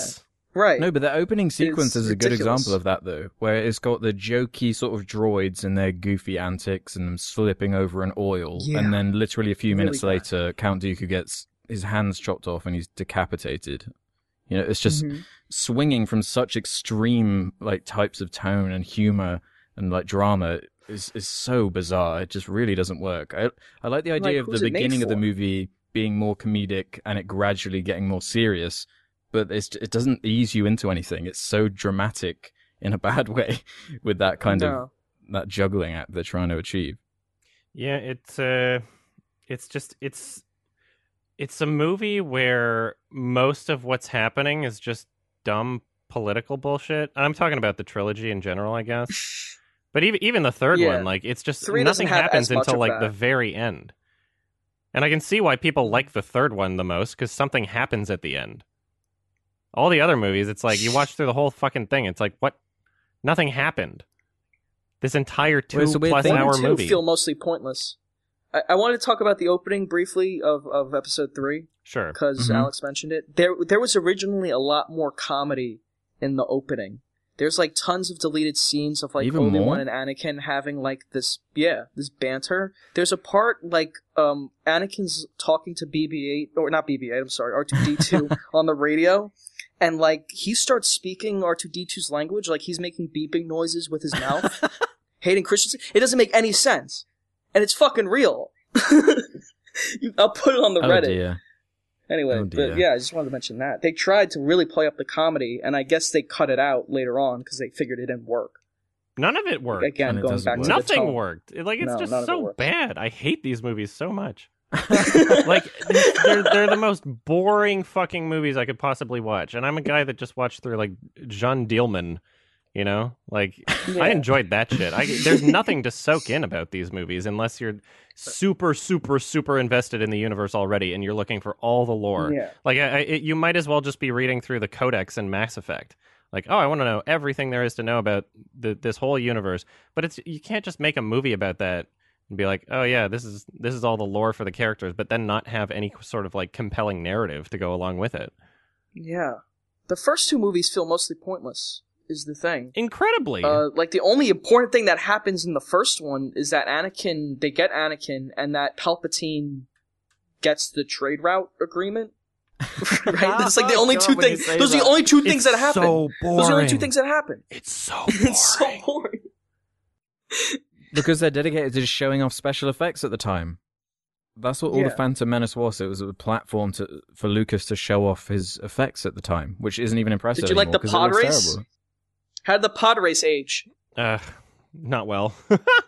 I, I was able to. En- yeah. I was able to enjoy it with the described video narrator, but that's, that's about it. Then Sebulba now this the... is pod racing. Exactly. The thing about these movies too, I feel the fan community of Star Wars have given this these movies so much longevity with like memes and making them funny they and making so them more memey. interesting than they actually are. But like as when you just look at them as movies, they're really bad movies. They're I think a lot of these fans just yeah, they they more enjoy talking about them and and the And idea of because them this than is the films this was themselves. our generation Star Wars as well. So it's It our entire I grew up generation's like this. nostalgic, yeah, attachment to them. I didn't even that like it when I was a kid. I was memes. bored out of my fucking mind as a kid. I liked all of them when I was a kid. Huh. When Yeah, I I grew liked up, I'm like, this is awful. I did. Yeah, I couldn't even get into it when I was young. Like I was God. supposed to be the Damn. the, the right age for it, I guess. It's movies for babies about fucking space politics. But like, I remember uh, when I was like really young. I guess I would have been like nine or ten years old. My uncle gave me like the Star Wars Episode One VHS for my birthday or something. Just thinking like, oh, he's a kid who likes Star Wars, right? I Mhm. was like, I don't like Star Wars, and now I just think about it every day. Like, oh, I was so rude, but I was a kid, so I didn't know any better. Just like remembering how I d- didn't even like Star Wars at all. Just like couldn't even accept the birthday present properly. I feel bad. Are there any good parts to episode three? Anything you would say is good? Yes. I would say yes. I don't know. One thing I like about every Star Wars movie is the like sound design, all the meaty, Yes. crunchy textures of everything, and the sounds of all the lasers and everything. I think they're so great. The, s- I, I cannot. the score. While we're on even the sound agree still, with the, the score sound is design. fantastic. The score is great Really? for for moments. Yeah, I there were moments in the sound design watching through these uh, original uh, prequel movies. In a really, I have a pretty good sound setup, and I I noticed a lot of really clunky clunky sound design when it comes to like the um uh I guess foley work. Like there were some really really cheesy bad sound effects for like simple simple actions that did not need them at all. Like someone will pick I up mean something, and it's just like the sound effects, Like the design of the sound effects. yeah, the There's, design like, of how different things aspects of sound. sound, and yeah, Like the Mhm. ships and the guns and all that stuff. To really some cool. extent, yeah. Like Boba Fett's um ship Boba. in it's not Slave One, but like Boba Fett's ship in the second Star Wars movie, Clone, Mhm. Attack of the Clones. The sound design of the lasers and the bombs on that thing was fucking cool. It was just a bad scene. hmm Yeah. and yeah, the score, of course. The only uh, Yeah. the only thing that I kind of like about the movie is are like some of the shots in space. They have like kind of like a purple color palette. I'm like that looks interesting, and then that's about it. Mm-hmm. Yeah. that's about it. I think like the honestly. the concept art, like the designs of everything itself is pretty cool. The yeah, like the planets and- variety of the planets and all the different creatures Yeah, and stuff aliens. is is fun. I like the design of General Grievous. I just think he's a bad character, and I really don't like. What the fuck even was he? He just came out of nowhere in Episode Three, and they never he was set like him up Captain for anything. Marvel, yeah. Yeah, I, in, like, I like show, how but all that you had to do was just shoot him in the chest. Like, nobody thought about that. Yeah. You could just kill him by shooting him in the chest with a laser pistol. But all these Jedi's are just Yeah. so opposed to using any sort of long range weapons when they would really help at any point. You know, beginning of episode two, there's Yeah. the the That's um, part of the issue to me. Was just the structure of the whole prequel universe just makes no sense to me. With how the Jedi are part of this, like they're almost like a private militia in a way that work with the government that that has also has an army, but they're like generals. It's so confusing the way they're implemented. when when in the when the original movies they're like, yeah, Jedi's are all about peace, and it, they're kind of like a like a religion in a way, but th- they never really come across that way in the prequels. They more just are like a, a military force. They go out like to try and end wars, and they're they're on the battlefield in these movies, and it's all they're about training fighting. child Yeah, soldiers. it's like a weird mix. Yeah, There's a scene in this movie really like weird. Hayden Christensen and Sam Jackson are talking, and it's like in this hangar. There's like military vehicles, I think, in the background. Yeah. but it's in the Jedi Temple. So I was like, "What the fuck? What is this? Yeah. why is so then this it, there?" it completely fucks them over when the the army betrays them because Yeah. they're already so en- entangled with each other they just they slaughter each other. It's so stupid. Maybe that was Palpatine's plan, like mess up the Jedi Order by convoluting it with the military. But I it makes the. Jedi seem complex. incompetent, though. They're supposed yeah, to be it's these just like so dumb. revered, you know, wise people, but Yeah. they they just come across as these like stubborn, unlikable, you know, horrible people that don't want to accept anyone or change their ways or Mhm. really enforce any of their ideals. They just kind of and it's so it's so overcomplicated too. Yeah, There's too many they deserve characters, what they and I feel like you could trim them down and have a simpler story that works better. Uh, there's, Yeah. there's like a bunch of Jedi characters that you're supposed to know uh, that you don't at all, um, and then they just kill them and you don't know who they are. You're like, okay, I don't give a fuck about that guy. I guess it's sad because they're action figures that you might own. Oh, that's Ki-Adi-Mundi, and he's dead now. Again, yeah, if you've read the comics or read the books or have the action figures, then you know who they are. But I'm just Th- watching that's the movie. that is the main issue with the prequels. There's Right. no there's no character drama, and just having them fight uh, on a volcano to me isn't it's not payoff because yeah. you have no idea of Obi Wan and Anakin's relationship. They should have used the first two movies to build up some kind of dynamic between the two, so there would actually be a tragedy to him falling. They have you no never I, I think there was an attempt. I think there was an attempt at that, but uh, George they do Lucas the, the is show don't tell thing. Yeah, and the, They're just the- like, hey, hey, Obi Wan, the remember that time I saved you? the dialogue kind of fucking sucks. Man, there's so much cringy dialogue. In these What about the no? What about like the soap opera melodrama like love story that I think George Lucas was trying to be Ugh. sort of Shakespearean with? You're so beautiful. Yeah. That's because I'm so in love. No, no, it's because I'm so in love with you. I'm so in love with you. Clap. So love has blinded you. I hate Nothing is worse than the sand. The, s- yeah, It's the rough sand and is the coarse and grainy, and it gets everywhere. In terms of the romance, it's better in three than two. I'll give it that. There's no romance. There's no fucking romance in this movie. He also kills Padme at the end. Which was nice. I don't know what she sees in him after watching the first two movies again, especially. I don't know why you I, I don't either. watch- I don't see what anyone sees Like, in anyone. She falls in love with him as soon as he starts explaining how much of a fucking sociopath he is. He's like, "Yeah, why don't we just force people to agree with the government?" She's like, "Aw, that's terrible, but I love you." And then he just rides around on some fucking cow creature, like torturing it, like, "Haha, this is cute." And she's like, Haha, "Teehee, I'm falling in love." Like, what the hell does she see in him? And she, like, I don't know. uh, uh, Let's think about this for a fucking second. Like, she met him when he was like ten. She was already like an adult. yeah. Like even the act- actress Natalie Portman was an ad- adult basically. She was like 18 or something. She groomed him. Let's gender swap for a fucking second. How weird would that be? If it was like a little girl and some some dude, you know? It's a little weird. Yeah, and they could have just Padme. not left that. Like they could have just cut out Phantom Menace entirely and started at episode two, and none of that would have been weird. Yeah. Mhm. I love We how would have had nobody more else time to ages. develop their romance too. There's no bad. consistency between the movies. Anakin characters don't ages like 15 years and everybody else ages 2. Yeah. It's like they do all the character development in between the movie, And the characters and they're like never with allowed books to and shit. They're never allowed to show any passion or enthusiasm for anything because of the weird, stilted, awkward places they're forced to interact. They compare it to Yeah. like the original one, like all the the emotional things they're put through, and and it's like there's just nothing like that really in the prequel trilogy. It's like great, No. you Anakin won the pod race, great, but what an emotional beat that was. Yep, he got to he got to be free as a slave, and then he promised his mother that he'd come back and visit, and then he didn't. And then when he comes back, he's like, "Oh, she's dying right away, literally as soon as I come back."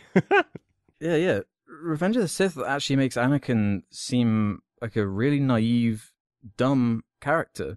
Like he's he's hanging out with uh, Palpatine all the time, who's saying this really evil-sounding, suspicious stuff, and he just doesn't question it until he literally says, "Oh, by the way, um, I'm evil." And they're supposed to sense it too. They're Jedi's, Yeah, and they're all hanging around in the same room, like going to fucking business meetings and shit. Like, you can't Yeah, tell they- that this is like the the, most city, badass Sith. Lord of all time. You can't tell that this guy's like pure Mhm. evil.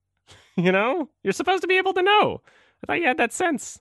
and that is the one thing that makes the scenes of Palpatine pretty fun to me. Is he's like the only character who loves what he's doing. He's like just loves being evil. Yeah, Yeah, That- that's kind of That's his character that makes sense. His motivation is clear. He wants to take over Yeah. the fucking universe, and he's evil. I'm like, okay, I understand who he is. What And is he just like? What does. Obi Wan want, and what is he doing? He has no character. He's got like no personality at all. His And personality like is from just the how you beginning, remember it him. should have been, I want to train uh, Hayden Christensen to be the greatest Jedi ever. yeah. That should have been his motivation from day one, from the first minute of the first movie, and then Yeah. it falls apart for him. It's like, it's like, It's like you can tell the story dynamic, so yeah. simply and so much better. He's totally fucked it up. Talk about dropping the ball. what's crazy about these movies is like I don't know how old you guys were when they came out, but like people fucking loved them. Like it, it was actually something that was like engraved in our culture at the time. And like people were hyped Yeah, for each new still movie that them. came out. Like people actually really liked them.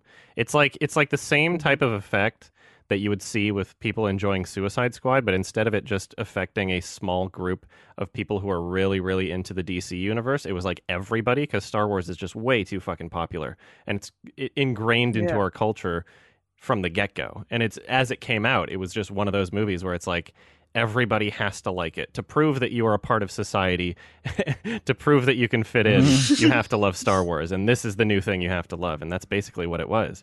And this was before like internet media criticism was like really, really popular. Now we don't see as much of that anymore, or at least you see some opposing voices, and people can be comfortable saying like, "Oh, yeah. well, somebody else disagrees. I'm more more comfortable vocalizing my own disagreement, sort of thing. But that just wasn't a, as popular of a thing at the time, and so everybody was just like, "Oh yeah, Star Wars. Whoo, you get to see Yoda doing flips. Yeah. Why does he even use a cane? I don't know. But also, I really gave it a chance this time. Like, I didn't Yeah, walk so did into I. this one again wanting to hate it. I wanted to see the potential in it. What because after studying George Lucas and seeing all of his movies, it's, I have like a new appreciation for the guy. But this movie's just fucking bad. It's just like you totally forgot how to make a movie. They're not It's even good like simplistic adventure serials though, like the original Star No. Wars was, where sure the characters are simple. level. Yeah, exactly. because there's just no It's- there's no root in the characters. There's just nothing No, to care about and apart from special to do effects, too much. which now look bad. Yeah. Yeah, they You look see, like terrible. the part, the opening is trying to be like an adventure kind of serial adventure where uh, Yeah.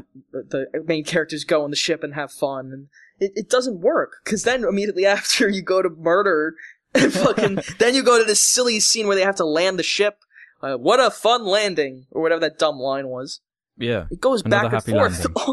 it doesn't make any sense. Yeah. Yeah, it's like stupid adventure serial for half an hour, and then it goes to being this weird political love story drama, and then back to being a, Yeah, a stupid serial.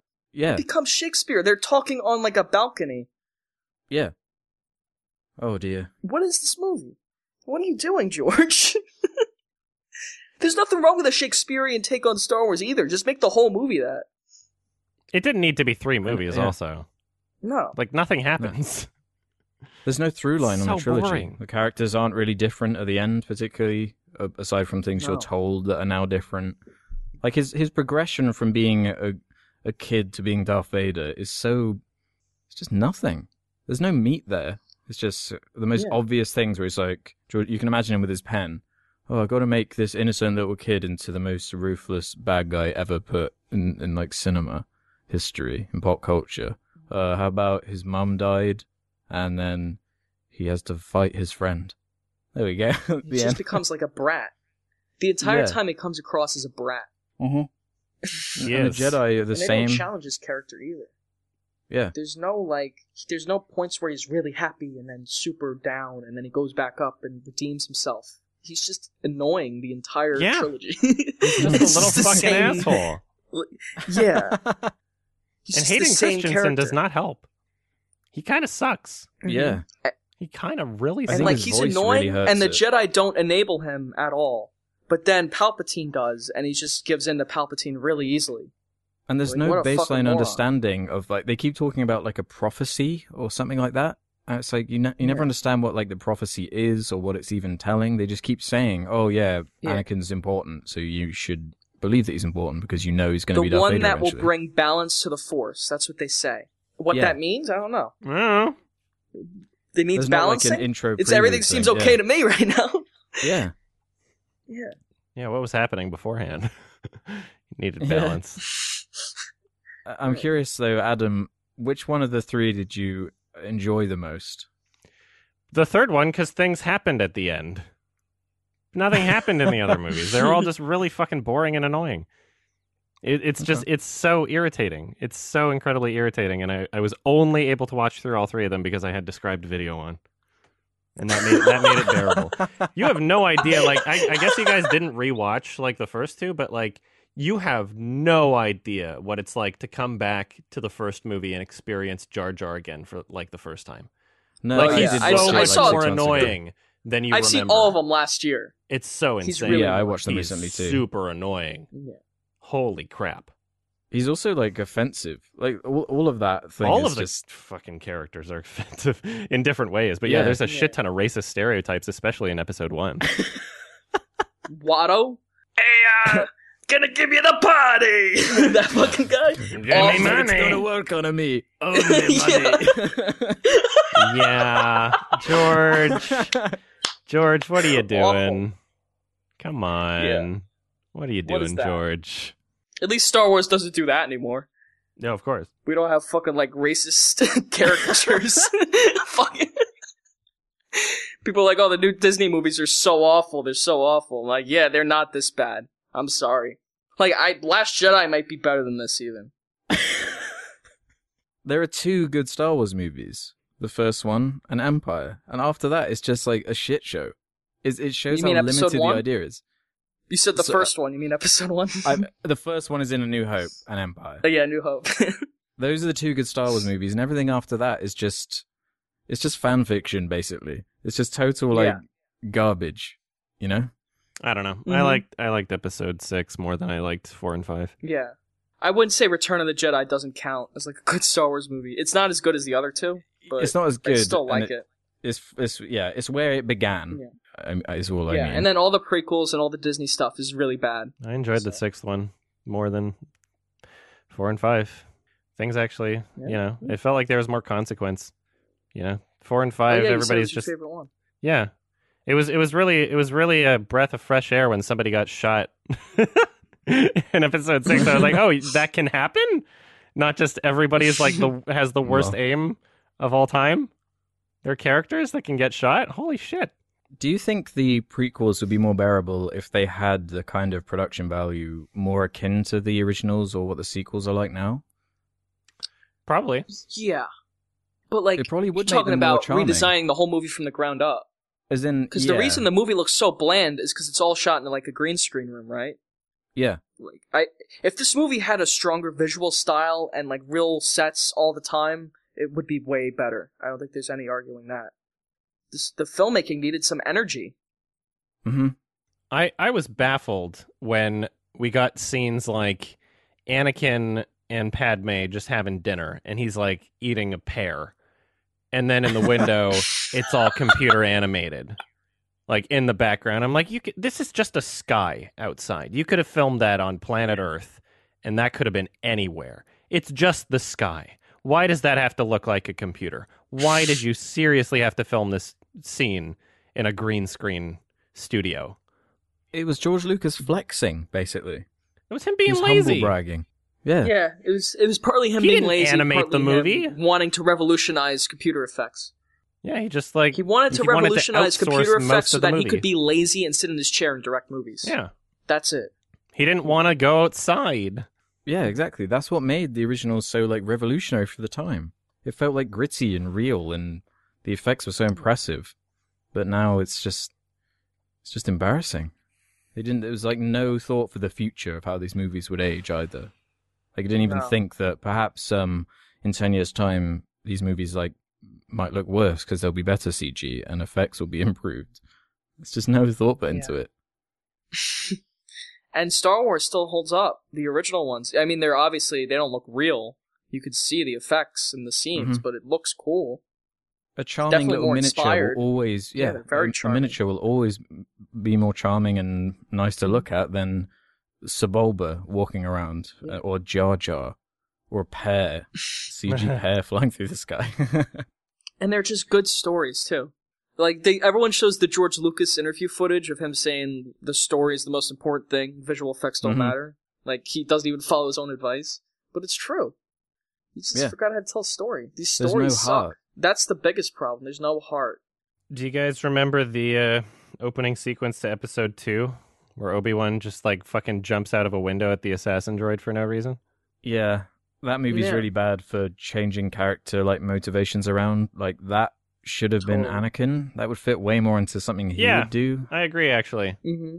Yeah, That's a good point. Yeah, you're it, it just makes no sense. Yeah, and then it like no and consistency he- with the characters. Like if the droid just like moved to the side, he'd he'd fall to his death. But he grabs on. Anakin picks him up in a flying car, and then when Anakin's like driving the flying car or flying it, piloting it, whatever, like Obi Wan's like, "You're you're driving, you're driving too crazy," and he, and Anakin's like, "I thought you liked flying." He's like, "I do like flying. what you're doing is suicide." I'm like, "You just jumped out the fucking window." and grabbed onto an assassin droid that if if it wanted to as it's carrying you around it could have killed you at any point what are you talking Yeah. about your driving is like suicide i do like flying this is too risky what you just did that bullshit there are weird issues like that with bringing these characters, like Yoda, for example, into a battlefield, like a traditional battlefield, where I think it's in episode two, where he's he's trying to com- command like the the clones, and he has some ridiculous in the line Battle like of Geonosis. "Around the battle, a perimeter create," and it's like the most absurd way of trying to convey instructions. It's it's so silly. It's too far. Like Yeah. Yoda in the original movies is just like this little imp, and the whole kind of joke or irony of the scene is that he's like the most powerful Jedi, but he looks like a tiny little cre- swamp creature. Like Right. that's what makes him work. Putting him into Yeah. a battlefield and then having him jump around is Yeah. so it just breaks everything that was good about the character. that that whole fight Right. sequence at the end of episode 2 where he's like fucking doing flips i remember before that came out i remember like every single ad on tv every tv spot everywhere they would always show yoda doing flips and people were so fucking hyped. They were like, "We get to see him fight!" Roar! Like nerd boners everywhere, and it was so insane. Like people were so fucking hyped so for that. goofy. It's so goofy. It's incredibly goofy. Because the truth is, Yoda is like one of the most powerful Jedi. He doesn't even need a lightsaber. He, He, needs could a fucking cane walk though. into a room and like kill it makes him seem with- weaker, ironically, by it makes him you're fight right. people. It makes him seem weaker. Like the Jedi, like the lightsaber is just like a weapon the Jedi have. It's not like the focal point. It's not the pinnacle of what a Jedi is, and that's what these movies Mhm. make it seem. Like they just solely rely on the the lightsabers all the time and not the Force. There's literally a line. He says, "This weapon is your life." I think in the second one. yeah, right. It's like what? They completely butcher the Force and what it means and take all the mysticism out of it. I love how uh, at the end of his fight scene, Dooku manages to get away because like Anakin and Obi Wan are like passed out on the ground, and then Dooku is like, "Okay, I'm gonna make this gigantic, gigantic pillar mm. slowly fall on them." And then Yoda gets distracted, and Yoda's like, "Oh no, I have to use the Force to save them," and is like channeling all of his energy and spends like 30 seconds like "Ugh," while Dooku gets away. I'm like, you could have just m- moved Anakin and Obi Wan out of the way with the Force. yeah. Like they're a lot lighter. You could have just pushed them out of the way. Like why'd you do that? There's so much stupid bullshit. There's so much stupid bullshit that doesn't make any sense. The whole Battle of Geonosis at the end is fucking awful. It all looks fake. It looks like a PlayStation 1 game. Yeah, Terrible. everything looks no fake the entire stakes at time. all. Because my it's God. literally uh, robots and clones. There's Yeah. two armies you didn't know nothing about fighting. know nothing about. That have no souls or any like it's just Yeah. clones and fucking droids. no one if if all of them died, nothing would matter. so shit. I think out of all three of them, episode two is probably the worst for me. It's like the most boring, and then the only entertaining parts are just so Yeah. laughably bad. Does anybody remember? Do, do you guys remember Yeah. the um like that whole conveyor belt scene where they're all like basically Yeah. just of course. they're basically just in a video game, like dodging all this Yeah. mechanical shit. And then R2 like tries to kill C3PO for some reason. like he pushes him off. Like why him did you off. try to kill totally your friend? pointless. Like why did you do that? And then C3PO gets like his fucking head taken off, and then he's like, "Oh, C3PO is a battle droid now." Like what? Yeah. And then he shows up in the battle as though that's supposed to be funny. It doesn't make any sense.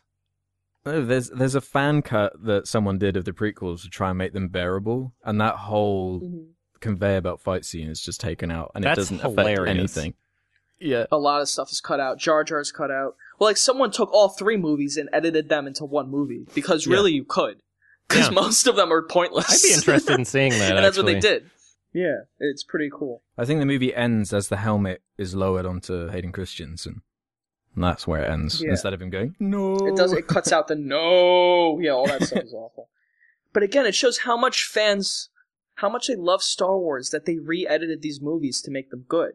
Like they Mhm. want them to be good. They want the story to be told well. It just wasn't. I kind of want to talk about that ending sequence because so so Mhm. like Obi Wan's like you are like a brother to me, but then he just leaves Anakin to burn to death. Like it doesn't Yeah. put him out of his misery or anything. Like okay, you just walk away, and then for some reason Anakin stops being on fire because that's how fire works. You know, the fire just ma- magically goes out, even though he's like halfway into lava. And then, so Yeah. he's, he's Again, it's like a video game. he's he's so injured and has all these burns and like a missing arm or whatever whatever and and like they only put him in the suit theoretically because because that's what saves his life but the suit that they put on mm-hmm. him already has the cape because i guess without the cape he's not darth vader but it's like you're this is a medical environment where you're trying to like save his life you just have this this this suit that's supposed to help him, but you you put a cape on it just for some reason. Like wh- why? It's just prequelitis. It's like th- they know all this imagery has to be in there, so it can nicely lead into episode four. That's the only Right. reason. I was reading actually that George Lucas did plan to have a like a ten year old Han Solo in the movie on the planet Oh, Kashyyyk being didn't that. raised by Chewbacca. Oh boy, that would have been uh-huh. that would have been like disastrous. I can't even imagine how terrible that would have been. Apparently, the original Yeah. cut was like over four hours long Four for this last film. Yeah, that's crazy. And it probably was just the action scenes. Like there clearly wasn't any like character development in there. It would have just been like action scenes and dumb action comedy. scenes. Like a lot was cut out of that opening. A lot was cut out of Yeah. the beginning when they go to Grievous's ship because it was so goofy. I um I so know. so we have the movie's a whole plot with like Padme and how she's dying, right? But she's Yeah. not Yeah. dying for any good reason other than it's gonna happen because he dreamt it once. She's gonna die in childbirth. Yeah. Right for no reason. Yeah. Yeah. And Yeah. and I I love I love that the medical robot, something that's supposed to provide some sort of like objective assessment, like it's a robot. It's supposed to provide some sort of medical assessment and the robot comes out and says, "She's fine medically." But she's lost the will to live, so she's dying. And all I'm thinking is like, okay, first of all, that's a bunch of hogwash. Second, if you can if you can tell that she's dying, then she's not fine medically. What what what could you possibly measure to determine that she's dying and then also say she's fine medically? What, her heart's slowing down? Because that would make her not fine medically. What do you mean she's medically fine, but she's lost the will to live and you can tell that she's dying? How can you tell she's dying if she's fine medically? A lot of the film is like that. That They just say things that they don't expect you to question ever. It's so Yeah, stupid. Doesn't make any sense. Doesn't Yeah, make any there- there's sense. that line in, in The Phantom Menace where it's at the very beginning of the movie where they're being gassed and they're sending the droids in, and uh, the the character, was his, one of those fish people, says something like, "Destroy what's left of them," e- even though they would have been gassed. Like, why why would they send droids in to destroy what's left of of a poisoned Jedi? Like, it just makes no sense. Like, why why have them say anything at all? yeah, I don't know what you're expecting, Ralph. I really don't know what you're expecting. I was expecting us to rewatch it and think it was a masterpiece. Really? But sadly, that No, didn't you weren't. happen. It is no. I wanted to give it a chance though, and there Ralph is is a lot right, to though. talk about here. Loads of people talk about the, the, this one in particular as if it's like the saving grace of the prequels, but I just I just can't see it. I can't it mean, it has one of the best We will all uh, acknowledge it's slightly pieces better. of music in it. The music's pretty great throughout all of them, but like it it is really a massive testament to how bad these films are that even with a great score, they're still the most boring, terrible movies ever. I guarantee Yeah. the only like emotional resonance people have with this movie is because of that score. It's the only thing, the only thing that's like holding it together somewhat. It's the only thing with like emotion behind it and like weight and the grandiose kind of Star Wars thing they've Mhm. always been going for. Nothing else has that, and it has the heart. It's the only thing with it. You were supposed to be the chosen one. Yeah, it's No! uh, Yeah, well, you, no. you never, you never really explained that, but whatever. him being the chosen one. This movie sucks. One out of five. Yeah, Yeah, I'd give it the same.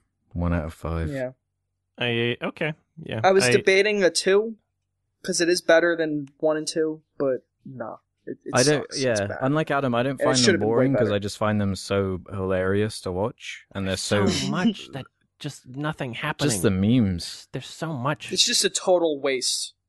It's- Yeah. I was I was in serious pain. I didn't think I was going to make it. You know, part of it actually made it more enjoyable for me was just picturing you, Adam, sat there Oh, good. watching this movie. I'm glad. That was so funny to me. Watching Hayden Christensen's bad acting. yeah. this is where the fun begins. oh god. Not an enjoyable. Hit the buzz droid, center eye. Yeah, I, my ratings for the film have not changed, so revisiting them was a completely pointless experience. And what First film, one out of ten. Second film, one out of ten. Third film, two out of ten. Because something happened But at aren't the you glad you double checked? No. Now you never no, have to I'm watch not. this again. No, you I never have already to watch knew I didn't need Yeah. to watch it again. Well, now that you're much double was sure. clear. Yeah, now we have now we have like a, an entire conversation detailing why I'm never going to watch this shit again.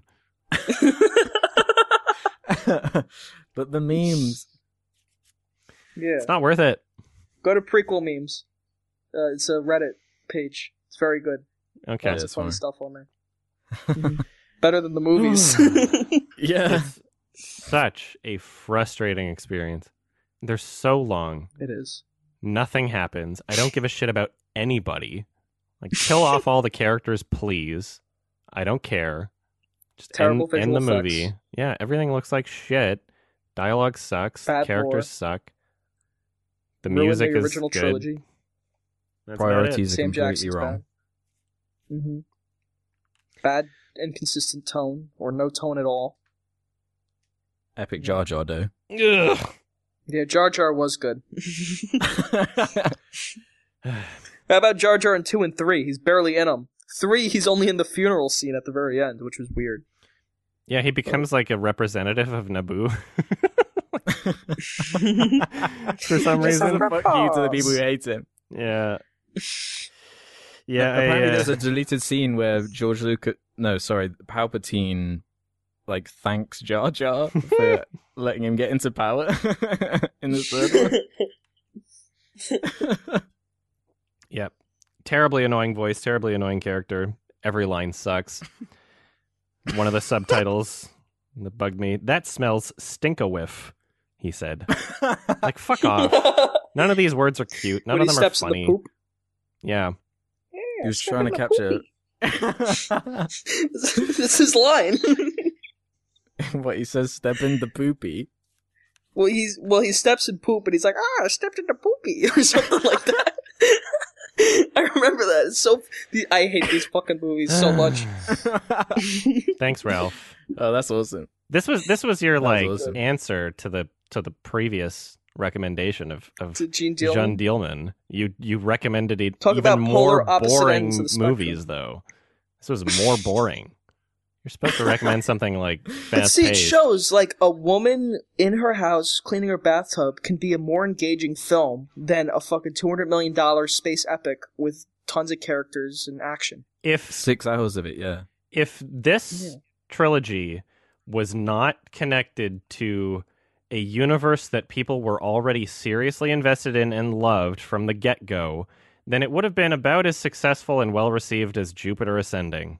Or Valerian or something like that. Something yeah. like that. Like it wouldn't it wouldn't be able to stand by itself, you know? Like it's it's not they're not good movies at all. they're really Mhm. annoying. Nobody would love them. There's no characters that anybody would fall in love with. It's all just people who want to see how the universe they already love started. It's like they want more context. They want all the nerd lore.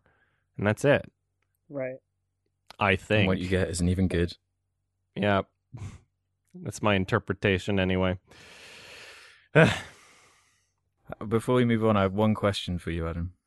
Go for it. Is uh is the Madagascar trilogy better or worse than the Star Wars prequel trilogy? It's better.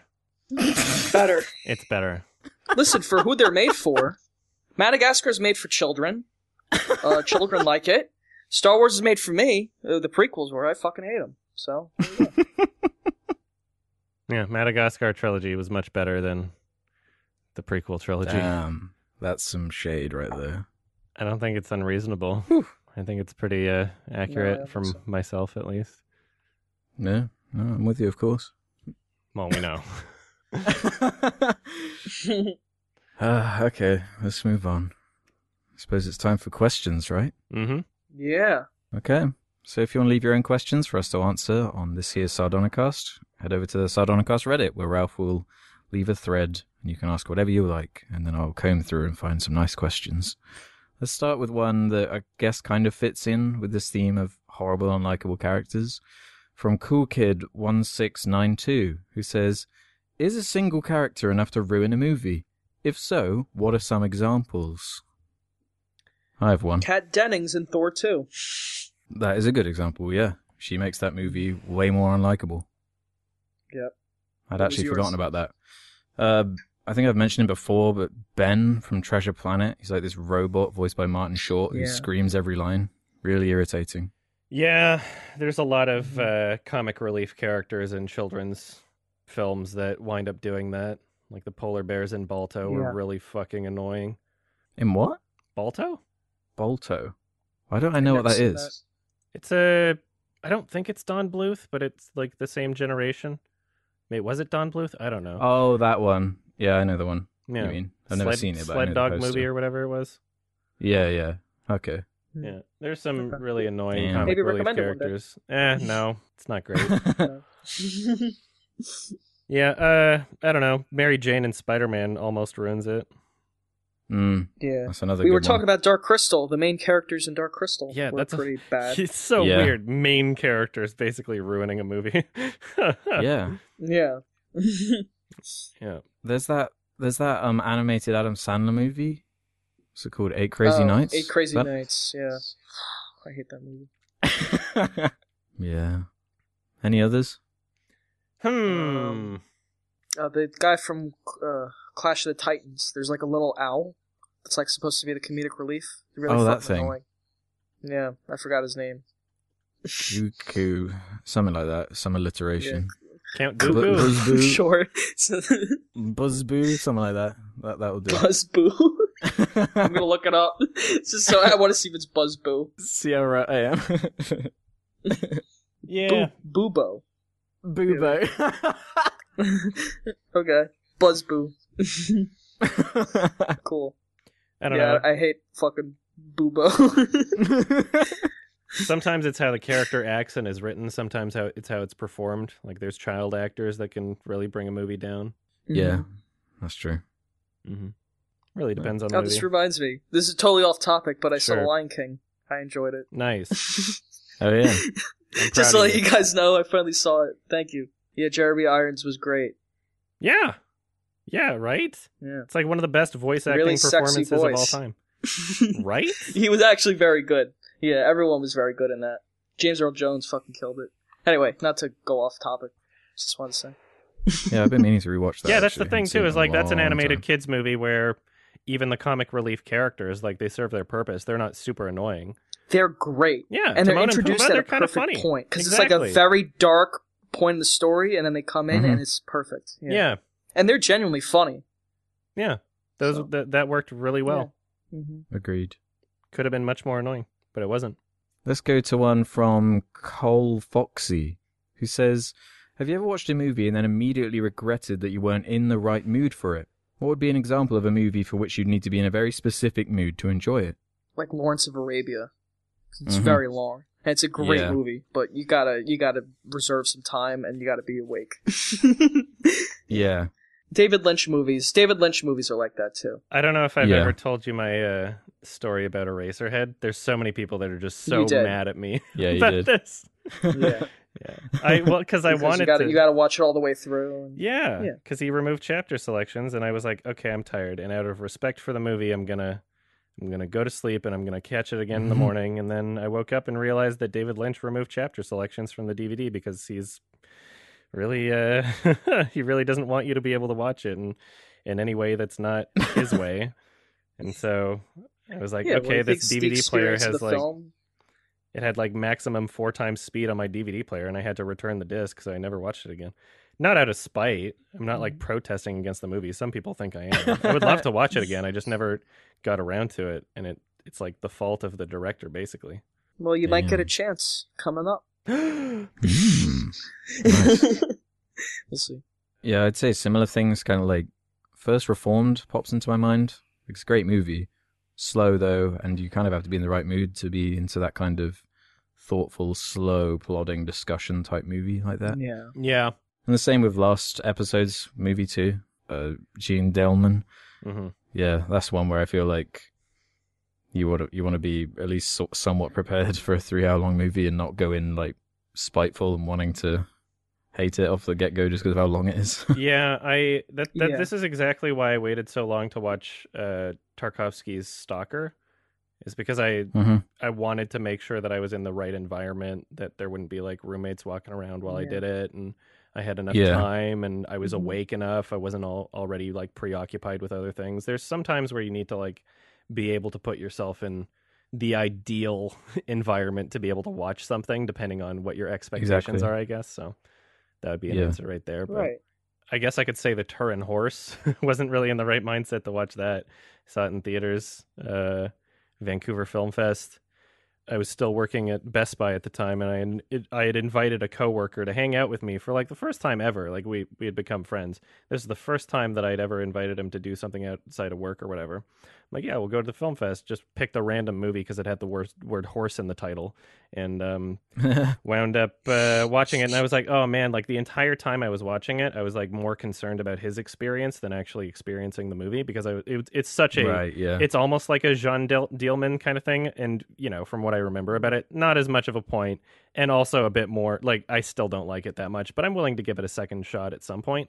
But during that movie, I was like, oh man, like this is the first impression I'm giving to my coworker, who I have no Mhm. idea what his film tastes are, and it, this is just like some of the most like boring, slow shit that I could possibly be watching. Perhaps if I had Yeah. watched it again and I wasn't in that mindset, then maybe I would have enjoyed it more. But I Mhm. mean, I from what I remember, it's there was I didn't really have a Jeanne Dielman experience. Like even even that movie, like it stayed in my head and I appreciated it after I watched it, even if my first viewing wasn't like something where I fell in love with it. I still appreciated its existence, whereas the Turin horse just not so much.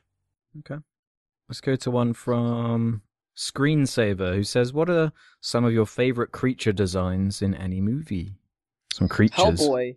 Uh, recently a new Hellboy movie came out, which is fucking awful, from from what I've heard. Yeah, Uh, but like the original. Hellboy, the Guillermo one has tons of great creature designs, including Hellboy himself, but also like his sidekicks and, and the Golden Mhm. Army was fucking cool, and they're like these orc creatures that look cool. Mm-hmm. Uh, yeah, The Faun from Pan's Yeah. Labyrinth. It's a good one. Yeah, I like the Yeah. Pale Man from Pan's Labyrinth. Mhm. That's a really Oh, yeah, that cool, Guillermo in creepy general. design. Yeah, Yeah. Guillermo's great with creature design. Yeah, I also really like the Skeksis from the Dark Crystal. It's probably the best thing about that Oh, yeah. movie. The design Yeah. of those creatures. Mhm. That looks great. The uh the bear from Annihilation Xenomorph. without spoiling anything. Xenomorph, yeah. Anything HR Giger, I guess. Yeah. Lots of lots of great creature design out there. The thing, if you want to call that a design. I mean there's separate monsters designs that appear in the Yeah, film. Like each it one takes many amazing. different forms, but like every single one is just Mhm. so cool. So effective and scary and bizarre and very, very well uh, orchestrated in terms of how they did it practically. That's like one of the best Yeah. creature design practical effects movie ever, in my opinion. probably Yeah, the best. I can't think of a Probably, for sure. better. Honestly, one that gets such visceral reactions out of me. I think it's my favorite horror movie. Yeah, uh, Mhm. that's a lot of people's favorite horror movies. So that's a good one. it's a good pick. I'm Mhm. between that and Halloween, which are like both John Carpenter. So Mhm. that guy knows what the fuck he's doing. Mm-hmm. Any more before we move on? Jar R. Binks. Oh, the best, top Uh, tier. Darth, I guess Darth Vader's not a monster. like Jabba the Hutt's quite a good one. Like the yeah, puppet Jabba the of him. Hutt's a good one. Yeah, I guess. I guess that's your favorite one. Yeah. the one with Jabba the Hutt in it. Yeah. Yep. Star Wars. Love talking about Star Passion Wars. for Star Wars. It's so exhilarating. Yeah. Just- I really don't give a shit. It's contagious. okay. Let's move on to one from the Uyu show. What do you guys think is collectively your favorite slash least favorite type of movie? I interpret that as, I guess, genres. I think we've had this question before, uh, and we talked about kind of like the definition of what was uh, considered like a chick flick or romantic comedy sort of thing. But Right. Oh, yeah. since since then, I've actually realized that there's another that I should have included on this as my least favorite type of movie. Bollywood. Bollywood movies Oh. suck, and they're Oh, you they're don't like so Bollywood movies? well. Like it, they have the same problem as as like nerd bro comic book movies on IMDb, where if you find one on the top 250, chances are it's just not really deserving of that spot, and just just there's a Yeah. this hardcore fan base that loves it so much, but it's like I don't know, it, it not really my kind of thing. And so like every Bollywood Yeah, movie that shows up on the top 250, I I try watching it, and it's just so cheesy and bad, and all this terrible over dramatic editing and like acting sucks. Yeah. I hate the story. I hate the characters. I'm like fuck. I want to watch a good Bollywood movie. But I I, I never enjoy it. One. Um, I enjoy that stuff a lot, but y- yeah, it's not for you. Probably, it's not for a lot of people. I totally understand. They're also very long Bollywood movies, and there are usually a lot of different genres within one movie. romantic comedies. I feel like the good ones are an exception to the rule normally. You can normally bank Yeah. on them being a certain type of annoying t- kind of movie. So that'd Mhm. be my bit for least favorite. I was gonna say Mockbuster. 'Cause, Yeah, like, I was thinking about you're just that. taking someone else's movie and just fucking redoing it, a, a cheaper version, Yep. like trying Yeah. to market off of it. How dare you? Like that's just offensive and it's bad. Those are kind of funny to me. like it's got an extra layer to it. I get more Yeah, enjoyment. Yeah, they're those funny. Some sometimes they're funny. A lot of the times they're really boring and transparent. Uh, Yeah, so. no, I'd agree with that. And then for I guess my favorite genre would just be something that's not really a genre movie at all. Like if something's Something like incredibly unique its and I haven't thing? seen it before, you know, 'Cause you Hmm. can't really categorize all those. Like into what the same genre spot. is the Holy Mountain? exactly What genre is that in? Yeah, religious Fantasy, dark comedy. I guess that. I'm just a sucker for science fiction though, in general. Yeah, science fiction, drama. that seems to be what we steer toward the most. Yeah, I love action films, and I hope to recommend more action films Mm-hmm. yeah, I'm the the same. future that you guys haven't seen. Yeah. Yeah, I haven't seen uh, Police Story yet, but I got the Criterion Ooh. pre-ordered, so Nice. Cool. Looking yeah, forward to Police that. Story's a good one. Hard boiled. haven't seen that either. I've only seen the bad John Woo films. Face off. yeah, those, those fucking things. epic. Wind yeah, Talkers. You ever see Wind Talkers? That No. movie's fucking awful. it's so bad. It's like a war movie, but it's done in that John Woo style, like over the top, ridiculous. It doesn't Yeah. work at all because it's Mhm. a war movie. it's World War Two. this is not how World War Two was, John Woo. Faker Daker has one for us. What is the most suffering that you guys have ever done for a video, and did it pay off? Suffering. Nut Shack. That's an easy one. Well, just being taken down over and over. No, the the show itself. Fuck all that stuff. The Oh, show just getting itself through is it. agonizing to get through. Yeah. all that other stuff, that's like the that's the cherry on the shit cake. The show is awful That's also- and mm-hmm. like painful to get through one episode, let let alone a whole season. I only saw like five episodes of it because I couldn't take it. Damn. Anyway. Really depends. That's brilliant. it depends. yeah, I mean, Does one like not spring into your mind? Unfriended was a really difficult one to get through, not because of the film itself, but because like when I when I create my reviews, a lot of what's put into them is kind of come up with on the spot, especially the editing jokes.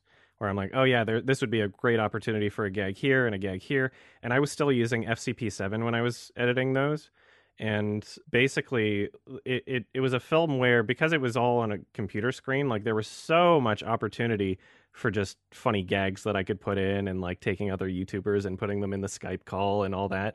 And the Yeah. editing takes Yeah. so long for those kinds of things. And so basically the entire series of of that review was just like so many editing gags and it just take, took so long and that was at a point in time where like I was like getting kicked out of my old place because the landlord wanted the property back and like my channel was, you know, there weren't that many videos being posted on there and I was like in the middle of the Synecdoche, New York review, and I was just like, ah, shit, I got to get something funny out because people have been itching for that. It was a very stressful point in time, especially just because of how long each of those video parts took. So that would be one of them where, Yeah. like, I definitely suffered for it. Mm. But now it's like people watch them, and without that context of just what it went into it, like they're great videos, and I, I, I'm happy with how they Mhm. turned out. It paid off. Yeah, the editing on those is super Yeah, smooth. I wouldn't want to. I wouldn't want to Yeah. like the fa- sacrifice. like the faces on the footage are like seamless.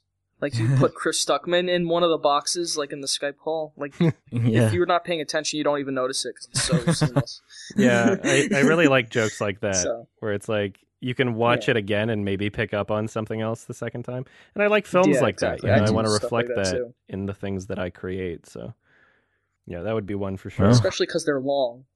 They're long videos, so I, I some people watch them a few times because they watch them like they're like films or something. And yeah, so it's good to put like multiple viewing things in there for people, whether they're Mhm. jokes or like little analysis stuff. It's fun.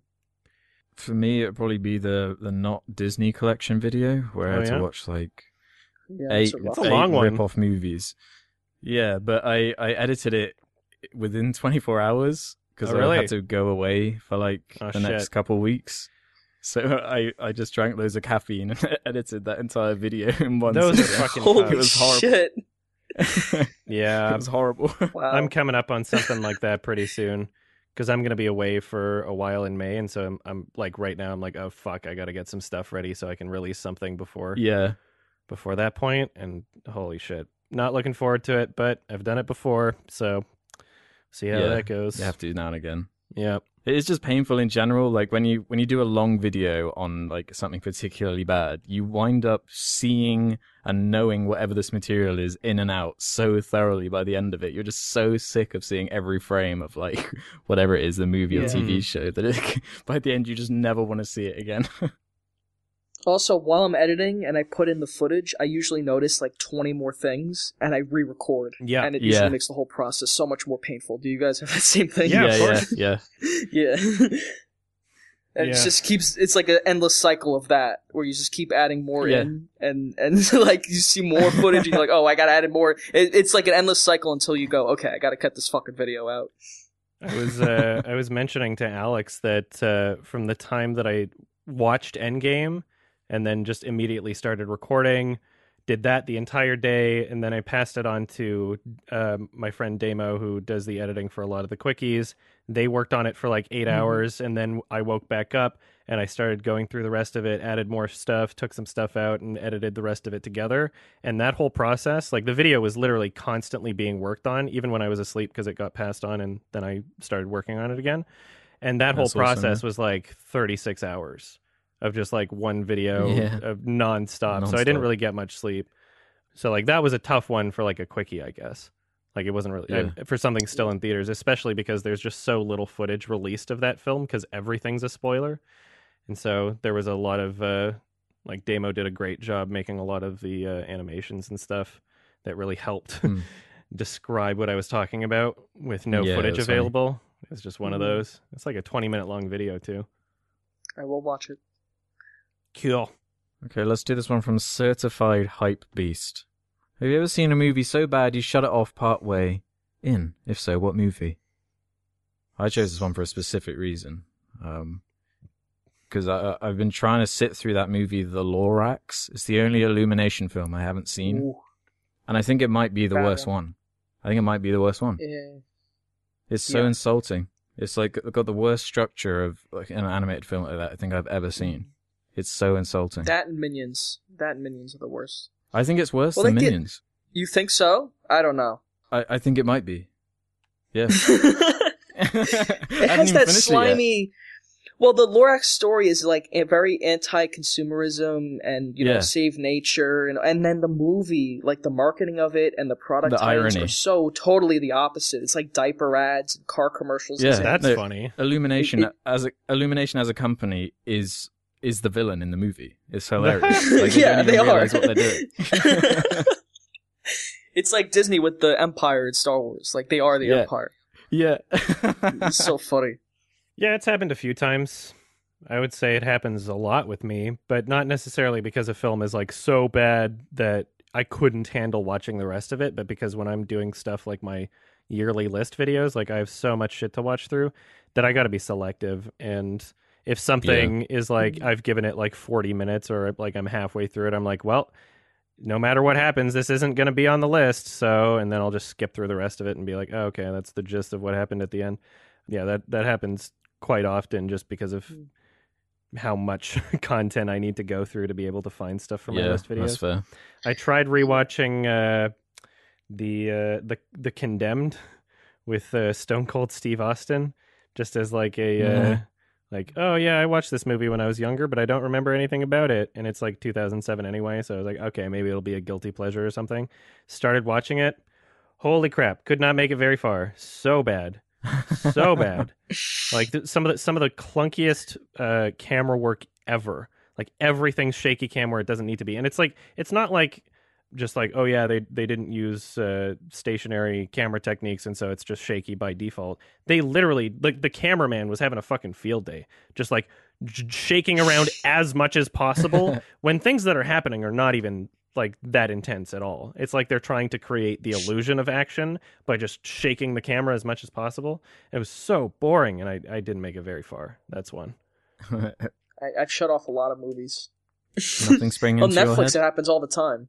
Netflix, it happens a lot That's true. Yeah. because you're like encouraged to do it. You're like, oh, this sucks, and then you flip off after ten minutes. hmm I did that to Bring It On recently. Nice. I shut it off like halfway through the first Bring It On movie. Like, it wasn't as good as the later ones. Like the Bring It On four, five, and six are much better. okay. that's such a fun, that's such a funny sentence. I'm, I'm serious. You should watch Bring It On six worldwide hashtag Cheer Smack. I'm good. That's the name of the movie. I'm good, Ralph. it's hilarious. There's like an anonymous hacker dance group, like they're anonymous themes, you know, and they hack Oh, into their yeah, cheer yeah. competition at the beginning. It's so good. this is totally not related to the question, but anyway, that's that's my answer. I have one more short one that I Sure. think would be good to end on. Cool. From Jazzy Boy three two seven, who says, "Would you guys ever let a guest or the fans of the show recommend a film?" I've seen lots of people asking about this. The fans want to do like, like one that idea. episode where they recommend a film. we could try it out. I think. I don't know when. yeah, we've talked about it before, but Yeah, I don't know how we'd quite do it, but I think I for wouldn't like be a opposed one-off to it. maybe. We'll figure it out. yeah, we'll work out a date, and then you guys, you uh, yeah, you recommend something for us. Yeah, I just don't want it to be something stupid, you know. yeah. I guess it th- is. There needs to be some some process. something that like everyone's seen. Yeah. Well, that's the Like, problem. Is watch like it, if it's decided by Reddit Avengers Endgame. upvotes, then people are gonna upvote the shit they've seen. And if there's like a really great recommendation, you know, but nobody's seen it, then nobody's gonna upvote it. yeah, we can That try being it said. I think the people on our Reddit are are smart enough to like make it work. You know, Yeah, I've Like, just seen a lot of people fuck it up. ask. yeah, that I, idea. I've seen it too. And I think it's a good idea. So Okay. we should do it at some point. Yeah. Well, there you go. Those are some good you go. questions. We did it, everybody. We survived. We did it. Good job, every guy. We did it. Thank you. Uh Woo! thank uh wait. We got a recommendation first. I was about to say thank Yeah. you That's for right. listening. Is it me? Yeah. It's me, right? Yes it is. Mm. Okay. So I'm hoping it'll be a contrast to the, the Star Wars prequels. It's a movie I'm pretty sure none of us have seen called Eyes Without a Face. It's a horror movie from 1960 that's supposed to be very good. I've heard very good things about it. It's not very long. Mm. It looks short and sweet. It looks creepy, and I'm excited to see what it's like. Okay. Very nice. Let me look this up real quick. That's Eyes Without a Face. I have actually seen some of this movie in movie class, film Oh, really? classes. Did it look alright? Like scenes though, not not the whole thing. Yeah, it looks cool. Yeah, this is like cool. a, an iconic movie. So yeah, it's a good it's a good choice. Nice, nice, good nice. choice. I'm just shocked Yeah. that something was recommended that wasn't already on my watch list. Damn, I did it. Wow. Hooray. Yes. Okay. All right. Excited. Thank you very much, everybody, for listening to this episode Yeah, of Sardonicast. Uh, Yeah. If you want to support the show, $2 a month, sardonicast.com. Sign up for premium. You'll get these episodes early. Also, patreon.com slash sardonicast will get you the same thing. We also have merch. The merch link is working. We did it, boys. Cool. That's everything. It, Hooray. we did it. Did it. Yay. Woo! the the the Star Wars.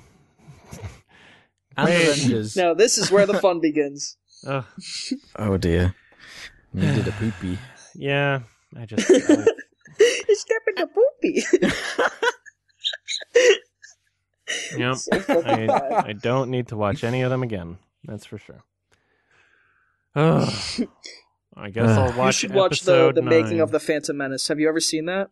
Yeah, it's that's like great. the documentary. It's so funny when they Mhm. screen Phantom Menace. Like the the reactions of everybody when it's over is fucking Yeah. hysterical. Oh, yeah? because they all hate it. Oh really? Yeah, it's a part of. You can get it with like the Phantom Menace uh, Blu-ray. Okay. It's, like, on the disc. I have that now, so Yeah.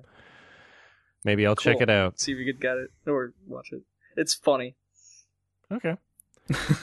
Thank you for He wrote, like, listening, the everybody. on a notepad. yeah, yeah. Bye. Bye. Sorry. Bye. Bye.